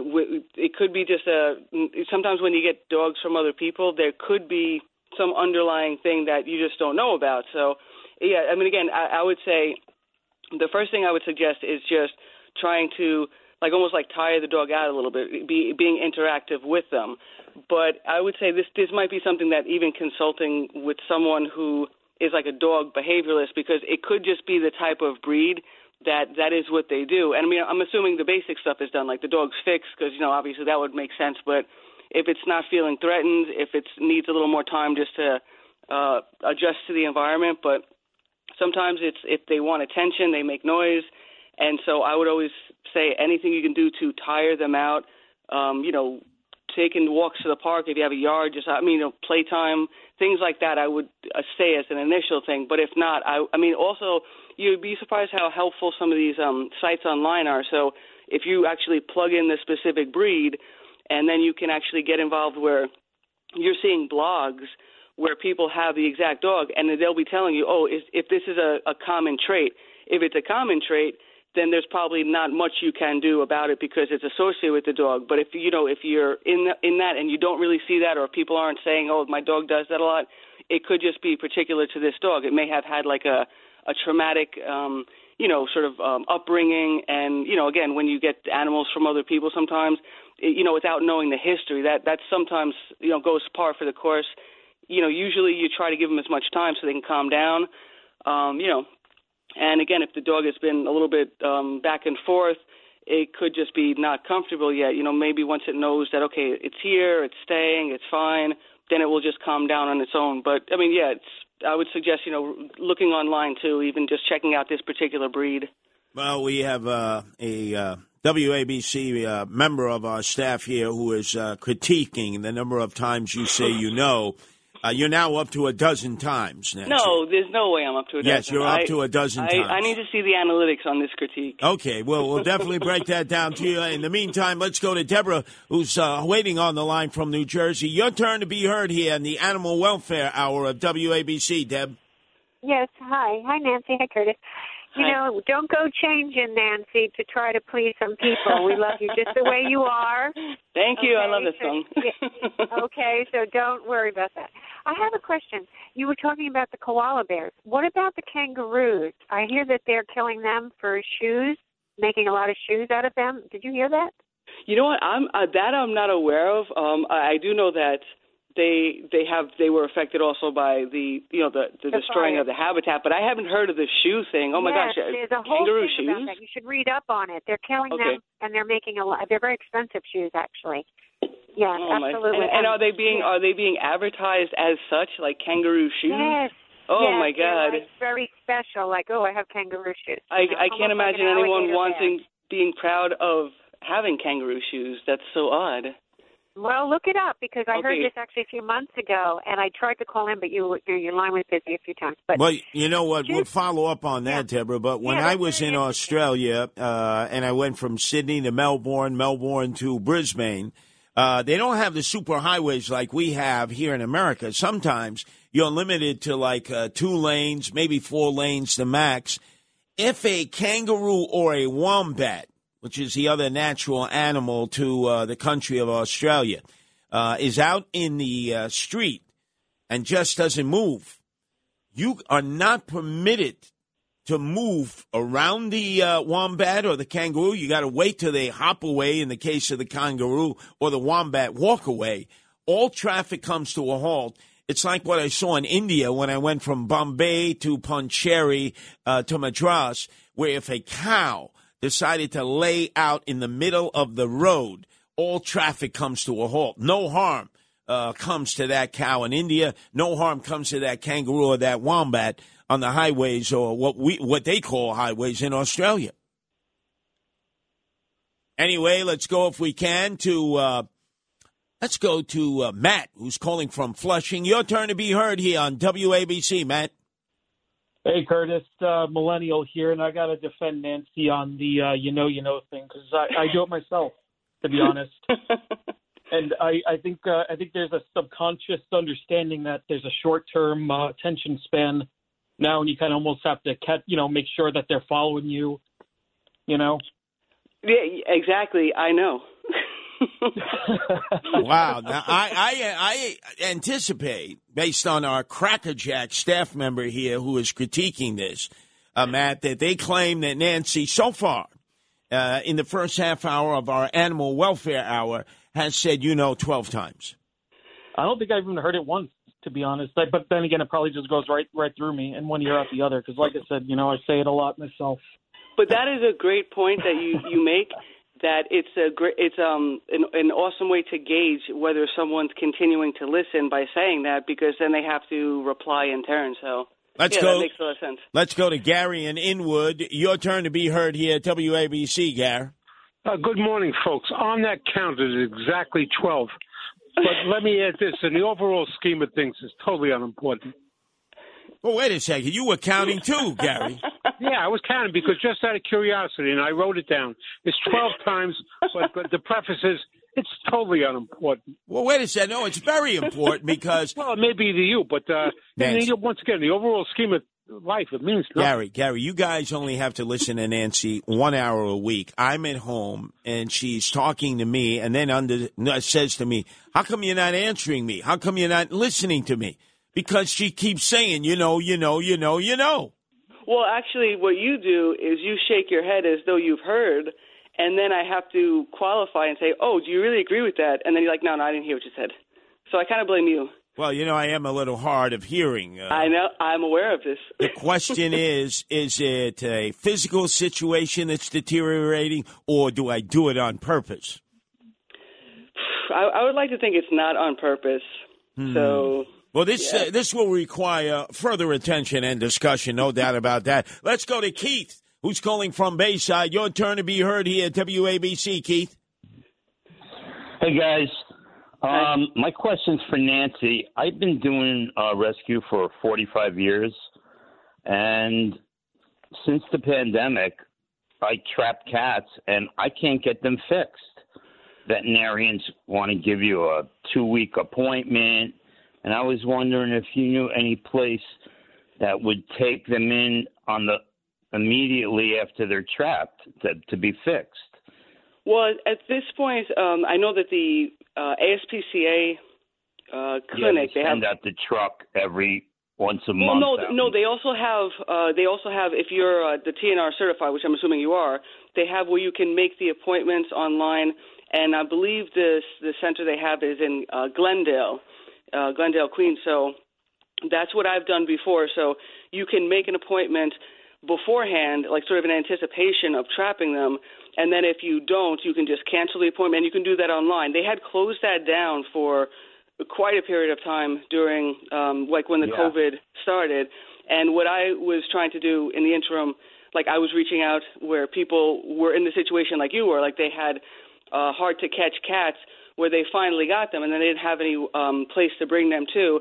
So I was Exactly. transporting them to my vet, uh, but again, obviously the issue with that is it's not that uh, same discounted type of rate you can get when you are TNR certified and you're going to one of these places. But I would suggest uh, going onto the ASPCA online uh, site where you can make the appointments online.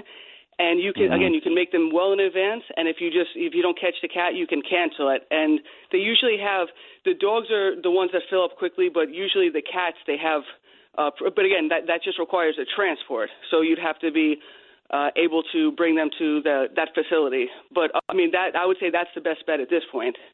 Yeah, that's not the problem. I, I have a vet that I was using, and anytime I would trap a cat, the next morning he would be in there getting fixed. Oh, you mean the right vet the vet themselves aren't open like that? Yeah, the vets themselves Oh. are not doing it. They're giving you an appointment like a week ahead of time. I can't leave the cat in the trap for a, a week. Yeah, no, So- you know, and, and again, uh, the the one vet. It's funny because we live in uh, we, we live in Manhattan, but the vet that I've been seeing for like over 15 years. The reason I I bring my cats to see him in Brooklyn, uh, Dr. Nasser, is because he will do that. If I just call him and I have his like cell phone number, I'll be like, "Can I come in tomorrow morning with the cat?" It's like, "Yes, I can get him to do that, like right on the spot." And I mean, that, that is important to me because exactly to your point, if you have to wait two weeks, that's that's not even a possibility. So uh, I guess it depends upon the type of vet. But I mean, he's one that's good too. So if you're in the near the Windsor Terrace area, uh, Dr. Nasser is great. Well, if you have any further information uh, or questions for Nancy, our animal uh, welfare expert and cat rescuer, just go to Guardian Angels website. It uh, happens to be our 43rd anniversary today. We celebrated earlier up in uh, Washington Heights off of 187th and Fort Washington Avenue, right before you get to Inwood. Feel free to go to WAB, excuse me, guardianangels.org. That's guardianangels.org and hit the tab for uh, Animal Protection Division. That's uh, the group that uh, Nancy is in charge of. And whether you have questions or uh, whatever it is that's on your mind about animal welfare issues, contact Nancy through that. Let's go to the phones and to uh, Ann, who's calling from Brooklyn. Your turn to be heard here at WABC. Ann? Yeah, actually, it's Diane, but okay. First of all, I have two things to say. Your wife speaks very, very well. I mean, for for those and uh, uh, for those you knows that are supposedly purportedly 12, she has thousands of other words. If you want to hear somebody who really misuses, you know, did you ever hear Caroline Kennedy speak? God, she can barely chew gum and think at the same time. No, seriously, I remember years ago when when they used to um uh record her uh speaking for I don't know, she was supposed to go to some political office or something. Oh my god, every literally every other word. But your wife, there's nothing wrong with the way she speaks. I think that woman that called in is uh, she get a life. Now, this is the thing. In, in my building, right next door, there are a whole bunch of feral cats, and there's a family plus me. Sometimes, you know, we feed them. This family feeds them every day. Okay, there's a lot, around six of them, and one of them got sick recently. And this family is not rich by any means. And they and and the woman was telling me, and I was uh, asking her about this cat that looked like it was dying. She says, "No, it's not dying." She said she just spent five hundred dollars Wow, yeah. or, or for a vet and and is is going to spend 150 for the medicine. I mean, that blew my mind. I mean, they somebody would would spend that much money for a feral cat and they're, by no means is this family wealthy. I just think it's amazing that they would do that. Well, well Nancy, you've run across many, many uh, people who take care of these outdoor cats, feral cats. Uh, they'll never be domesticated. Uh, what is your suggestion of how to care for them when they're under the weather or they're clearly showing signs of deteriorating? Uh, well, uh, just just for starters, I I, I want to say that I I've, I see exactly that all the time. Like since I've started um, working with animals who are outdoors, it to me I think this is probably one of the most involved uh, volunteerism groups you'll ever find, animal lovers, because you won't have the money and you really don't have the means, but they're so willing. People are so willing to give their time, their effort, and whatever they have to help these animals. Like it's such a caring community, and really extend again to extend yourself so far. Uh, in terms of if animals aren't, uh, if animal, and again, this is a tough thing, right? With, with outdoor animals. Um, when I first started out, I didn't have a lot of um, income to be able to assist animals as much as, in theory, I'd like to. The main thing was obviously getting them initially fixed and the shots, but you know, it, it's more of trying to take care of them as best you can to prevent it. I mean, obviously, you can't prevent every type of thing. So that's why, for instance, in the wintertime, the shelters are important. Uh, this way, they're not getting, you know, hypothermia. They're not so. But again, once you start seeing an animal who's sick, uh, it's again, it's a it's a tough thing. It's it's hard to say. Um, I would, I mean, I, I sometimes like, if, for instance, if you try to also besides just putting down food for them, there are these uh, supplements that you can buy in the pet stores, like you know, like um, they're like in a tube, like almost like a toothpaste type thing. This is something that when you're feeding the cats and you have that direct ability to influence their diet, it can keep them a little healthier. So this way, you know, because most of the stuff is, uh, you know, like it's not the healthiest food that you're feeding them. So this can be a way to sort of keep them healthier. But when they aren't uh, doing well, uh, you know, again, depending upon what it is. I mean, I, I've gotten a good eye over the years with determining like what's a big deal versus what isn't a big deal. And uh, you know, if you have to bring them to a shelter, obviously, you know, well, not no, no, not a shelter. I mean, a vet. If you have to bring them to a vet, if you can also reach out to certain groups, like for instance, I've helped people who had issues uh, at times with animals too. So it's like, you know, you can reach out to rescue groups and surprisingly, you know, there there are some some resources that they have. They'll be able to assist you, and this is kind of the whole point of trying to keep animals uh, together with people, and you know that includes the feral animals as well, because otherwise they will just wind up uh, going to like animal care and control. So. Uh, you know, I could I would say reach out to either some rescue groups, but if in the interim, as you're caring for them, if you can just supplement their foods with a lot of these nutritional types of things, that really does so much for the outdoor cats because I mean they do have a, a much shorter lifespan than indoor cats because of the level of stress they have. Obviously, uh, being outdoors, it's not the the same type of environment, so they are kind of prone to uh, to you know die earlier, and so you know those, I, I would say more of the health things that you can do to help them. Let's go to Daniel, who's calling from Queens. Uh, your turn to be heard here on the Animal Welfare Hour of WABC. Daniel. Good evening, good morning, rather. Um, I was thinking about how the subway parks in New York City with the elevated rail, there's problems. The birds hang out and the droppings create, you know, so much areas of, of poopage where it makes it sort of difficult sometimes to walk and, and it cramps up the sidewalks. I was wondering, instead of putting spikes and really like primitive things, there has to be an electronic way to discourage birds, or maybe if subway stations could play sound effects of, of eagles or some way that's humane to keep the birds from becoming, you know, sidewalk poopers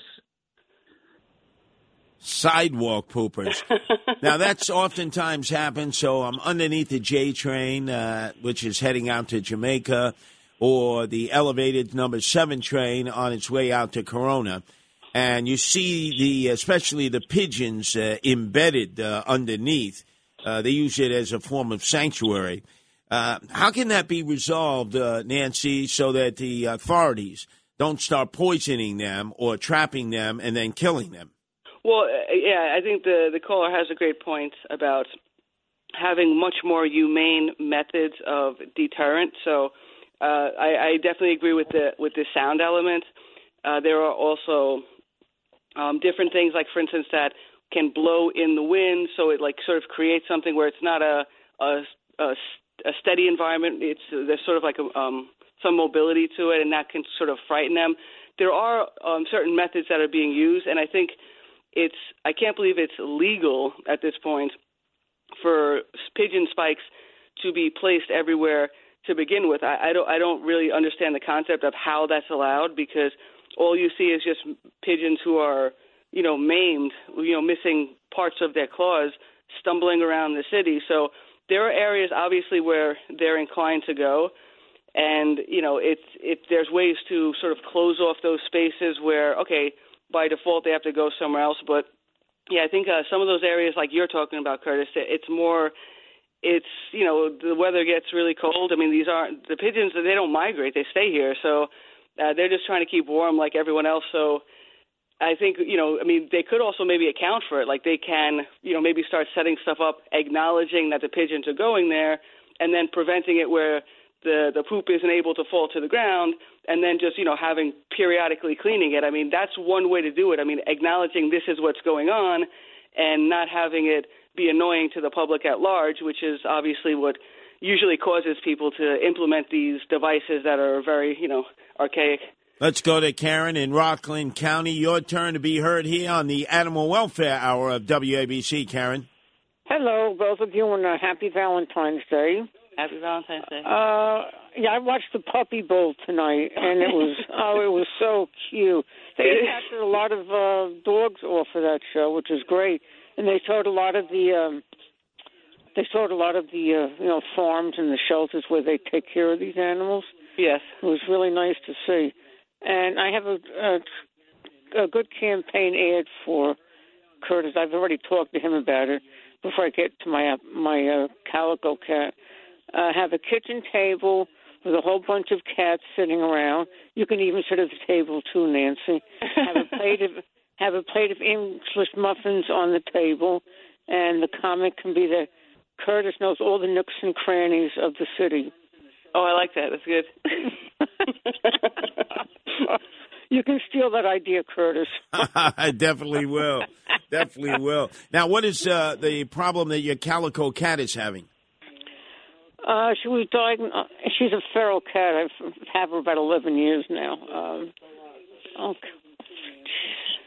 Um, oh, uh, she was diagnosed with um, some kind of hypothyroidism, and Okay. you know they had her on medication for them, and I haven't been able to get to a vet lately because I don't really have a vet. We had 26 cats at one time.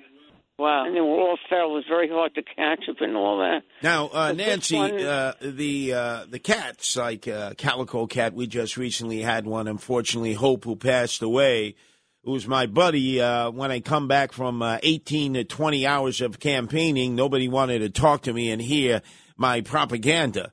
Uh, even Nancy would like turn around and say, "Enough already! I've had it. I'm going to sleep." The only one who would stay side by side with me was Hope, the Calico Cat. Yeah, Hope had Hope had a great uh, disposition. Where anytime any of the other cats were a little bit out of sorts, or the kittens were, you know, crying a little bit, all I would have to do is literally place the kitten right next to Hope, and Hope would just start cleaning and hugging and take care of it. I mean, that's the first calico cat that I ever had, but I've heard a lot about, um, you know, from other people who've had calicos, and their disposition is really great. Now, uh, there is a new uh, calculation of the number of times you've said you know. Oh gosh. 23 times. 23 times. I, I really need to speak to this person who's doing this count because I can't say I agree with it. It's the clicker. It's a clicker, the same kind of clicker you'd have outside of a club when you're counting heads, you know, of the individuals who are coming inside. Uh, you notice that our friend from Inwood clocked you at the same number about 10 minutes ago. He said 12. It's now at 23. Well, then clearly I'm doing better than previously. So That's true. You're slowing down a bit. Let's go to Virginia in Brooklyn. Your turn to be heard here at WABC, Virginia. Hi, it's Ro- Bronx.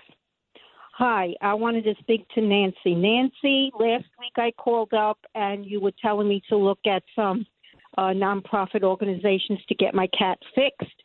Okay. And the cat, I did. I called up the Toby Project today. Oh, Toby, yeah. And Mhm. they, yeah, they do not do the Bronx, only Queens.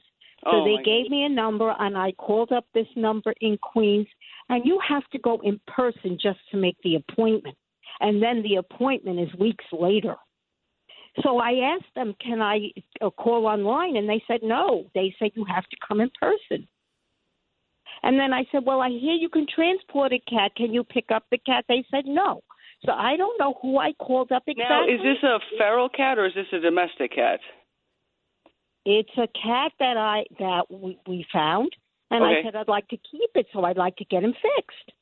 Well, yeah, you know what? Actually, you can get in touch with me um, directly, and I- and I'll actually help facilitate this because yeah, that that that, that I, I'm surprised it was that complicated. Right. to let's do that. uh, let's put Virginia on hold. Let's see if you can get Virginia's information, and I'll take it to Nancy again. For any of you out there want any information that has to do with animal welfare or animal conditions, not just dogs or cats or any other kind of animals, feel free to go to guardianangels.org. It's also our 43rd anniversary. We celebrated that uh, earlier today up in uh, Washington Heights on 187th and Fort Washington Avenue. A lot of Guardian Angels locally turned out. Uh, we now have Guardian Angels in 13 countries, 130 cities, so you can read more about that. But also hit the tab, the Animal Protection Division of the Guardian Angels. That's the uh, part of the Guardian Angels that Nancy is in charge of, and she'll definitely get back to whatever your needs might be.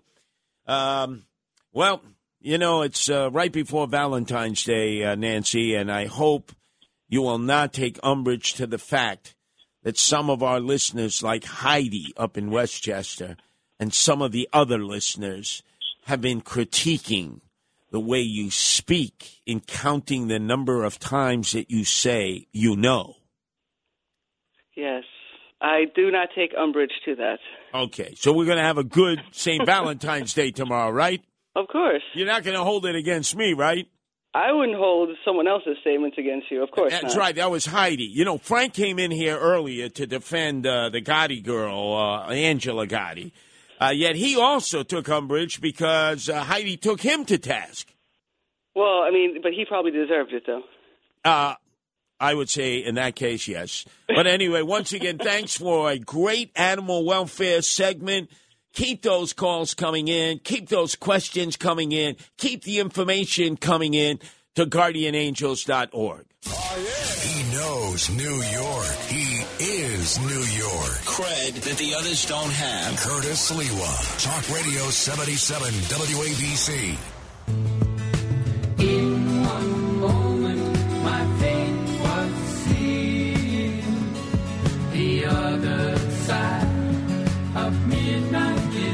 Oh, this is a much better version than yours, Frank Morano.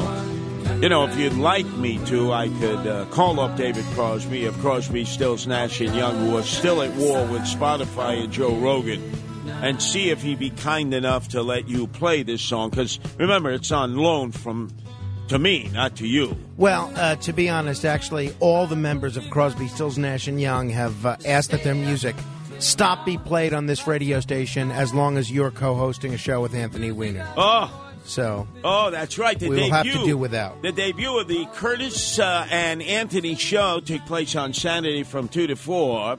Uh, it can be heard on podcasts. If you can't listen to it live, it'll be a regular feature on Saturdays. So, what was your critique, Frank Morano? Because I know you listen to as many different programs as you can here Yeah. on WABC, Uh, including with Carmine. That's true. Uh, so I thought the show was pretty good. You know, obviously for the first show, as you know, a show like that, people are going to be tuning in for the novelty factor. A show like that, I'm much more interested in the fourth or fifth episode. I got the impression that you were, um, uh, to the extent that you were able to do this, you were a little easy on him. Uh, I didn't get the sense that you were going full speed ahead, guns blazing. I got the sense, and I don't blame you, that you wanted to create an environment where he was a little bit more comfortable first, and uh, you were actually, I thought, very kind to him as as you know his first show on Well. I'm not going to be kind to you Yes. as I've not been kind to Dominic Carter Well, and you- not been kind to Bo Snerdley. Right.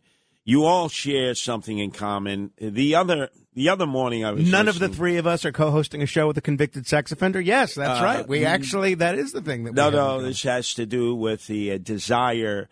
You have a fantasy, Frank. You may not be aware of it. Yes. But you, Bo Snerdley, and Dominic Carter. Maestro, could you go to the tape? If you like Humphrey Bogart with the emphasis on like, I could start it a syllable earlier. Now, you see, you think you can sing on radio. We've heard Dominic Carter, 10 times worse than you. And Bo Snerdley, who you hear in the afternoons from 4 to 5 before the Cats Roundtable, actually fashions himself as if he's Barry White. What is it about you guys? You have talk show hosts, and yet you want to sing. Weren't you in the chorus or something? I was in the choir. That's right, The at St. Matthew's. yes. yes. Yeah. So, I mean, I was never in a choir. So, were you an altar boy? I was not, no. What were you?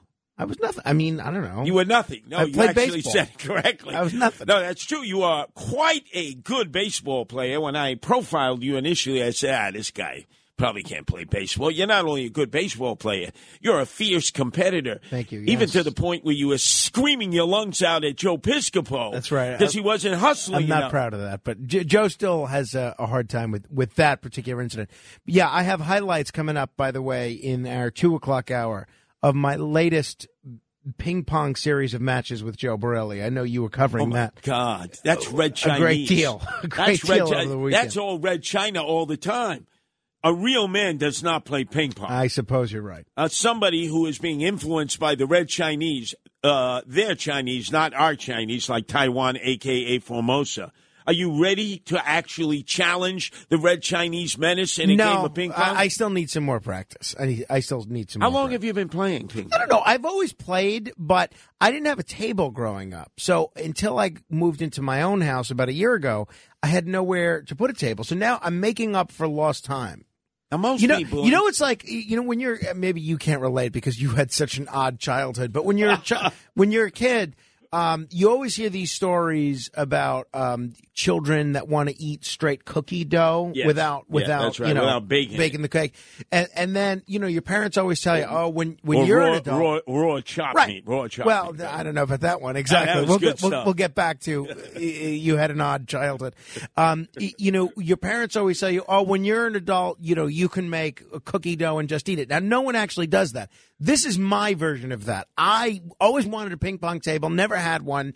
I would always play uh, when I'd go on vacation or where I was somewhere with a ping pong table. Now I'm making up for all that all that lost time. Mm, a nice cover for being sympathetic to the Red Chinese. It's true. But anyway, what do you have uh, coming in your uh, the other side of midnight extravaganza? Well, we have uh, a terrific midnight panel. Uh, Pavlina Asta, who is a young woman, a proud Generation Zer, who she, or actually may even be millennial. She's interviewed you many times. Uh, she's a Guinness World Record holder. She's going to be joining us, and we have somebody that is in your age group, a baby boomer. So we're going to do generational comparisons on Valentine's Day. We're also going to be talking a little bit about the Super Bowl, not necessarily the game itself, although we might talk about that but the kind of the culture that has emerged around the big game, and uh, we'll we'll do that. And uh, Rita Glavin, Andrew Cuomo's attorney, had a fascinating interview with John Catsimatidis on Friday. I'm going to be critiquing that. Keith Ablow is going to join me uh, in the four o'clock hour to Doctor, tell Dr. Doctor Ablow, Keith yes. Ablow to explain why so many wealthy, famous, and seemingly uh, pe- uh, seemingly wonderful people who are talented and good looking. Why so many of them seem to be killing themselves these days? Hmm. Wait a second. Why were you looking at me here, Frank Morano? Like, what do you want, Dr. Keith Ablow, the shrink, to uh, have me lay down on the couch and try to figure out why all my furniture is rearranged in the wrong rooms? And if people have questions about the story you raised with me in the 11 o'clock hour of the uh, of Angel and Frankie Gotti and their lawsuit against this rat, uh, if people have questions, I'm happy to address. And I'll be playing some of the clips from your programs Oh. over the weekend. Oh, really? And uh, I will be responding. There were a to them. lot. Yes. There were a lot. that were And by the way, we'll send you Heidi from tonight. Thank you. My Lord, she took on first Nancy about saying, you know, she said six, no, 70 times in 60 minutes. And then she just tore you a new tuchus. I heard. A new dupa. Uh, she's listening pretty closely. I don't care if she doesn't like me as long as she keeps listening. God bless her. Oh, wow. Uh, Frank, somehow I don't necessarily buy that. You really took umbrage in terms of what she said. I, I didn't take umbrage. You know, I, I am happy that she's part so of the uh, come, massive it, audience that we've come see, built during come the week. Come see, come sa. That's right. Frank Morano's Come See, Come Sa. Heidi. He's mad at Heidi. I'm not mad. And he ain't taking it no more.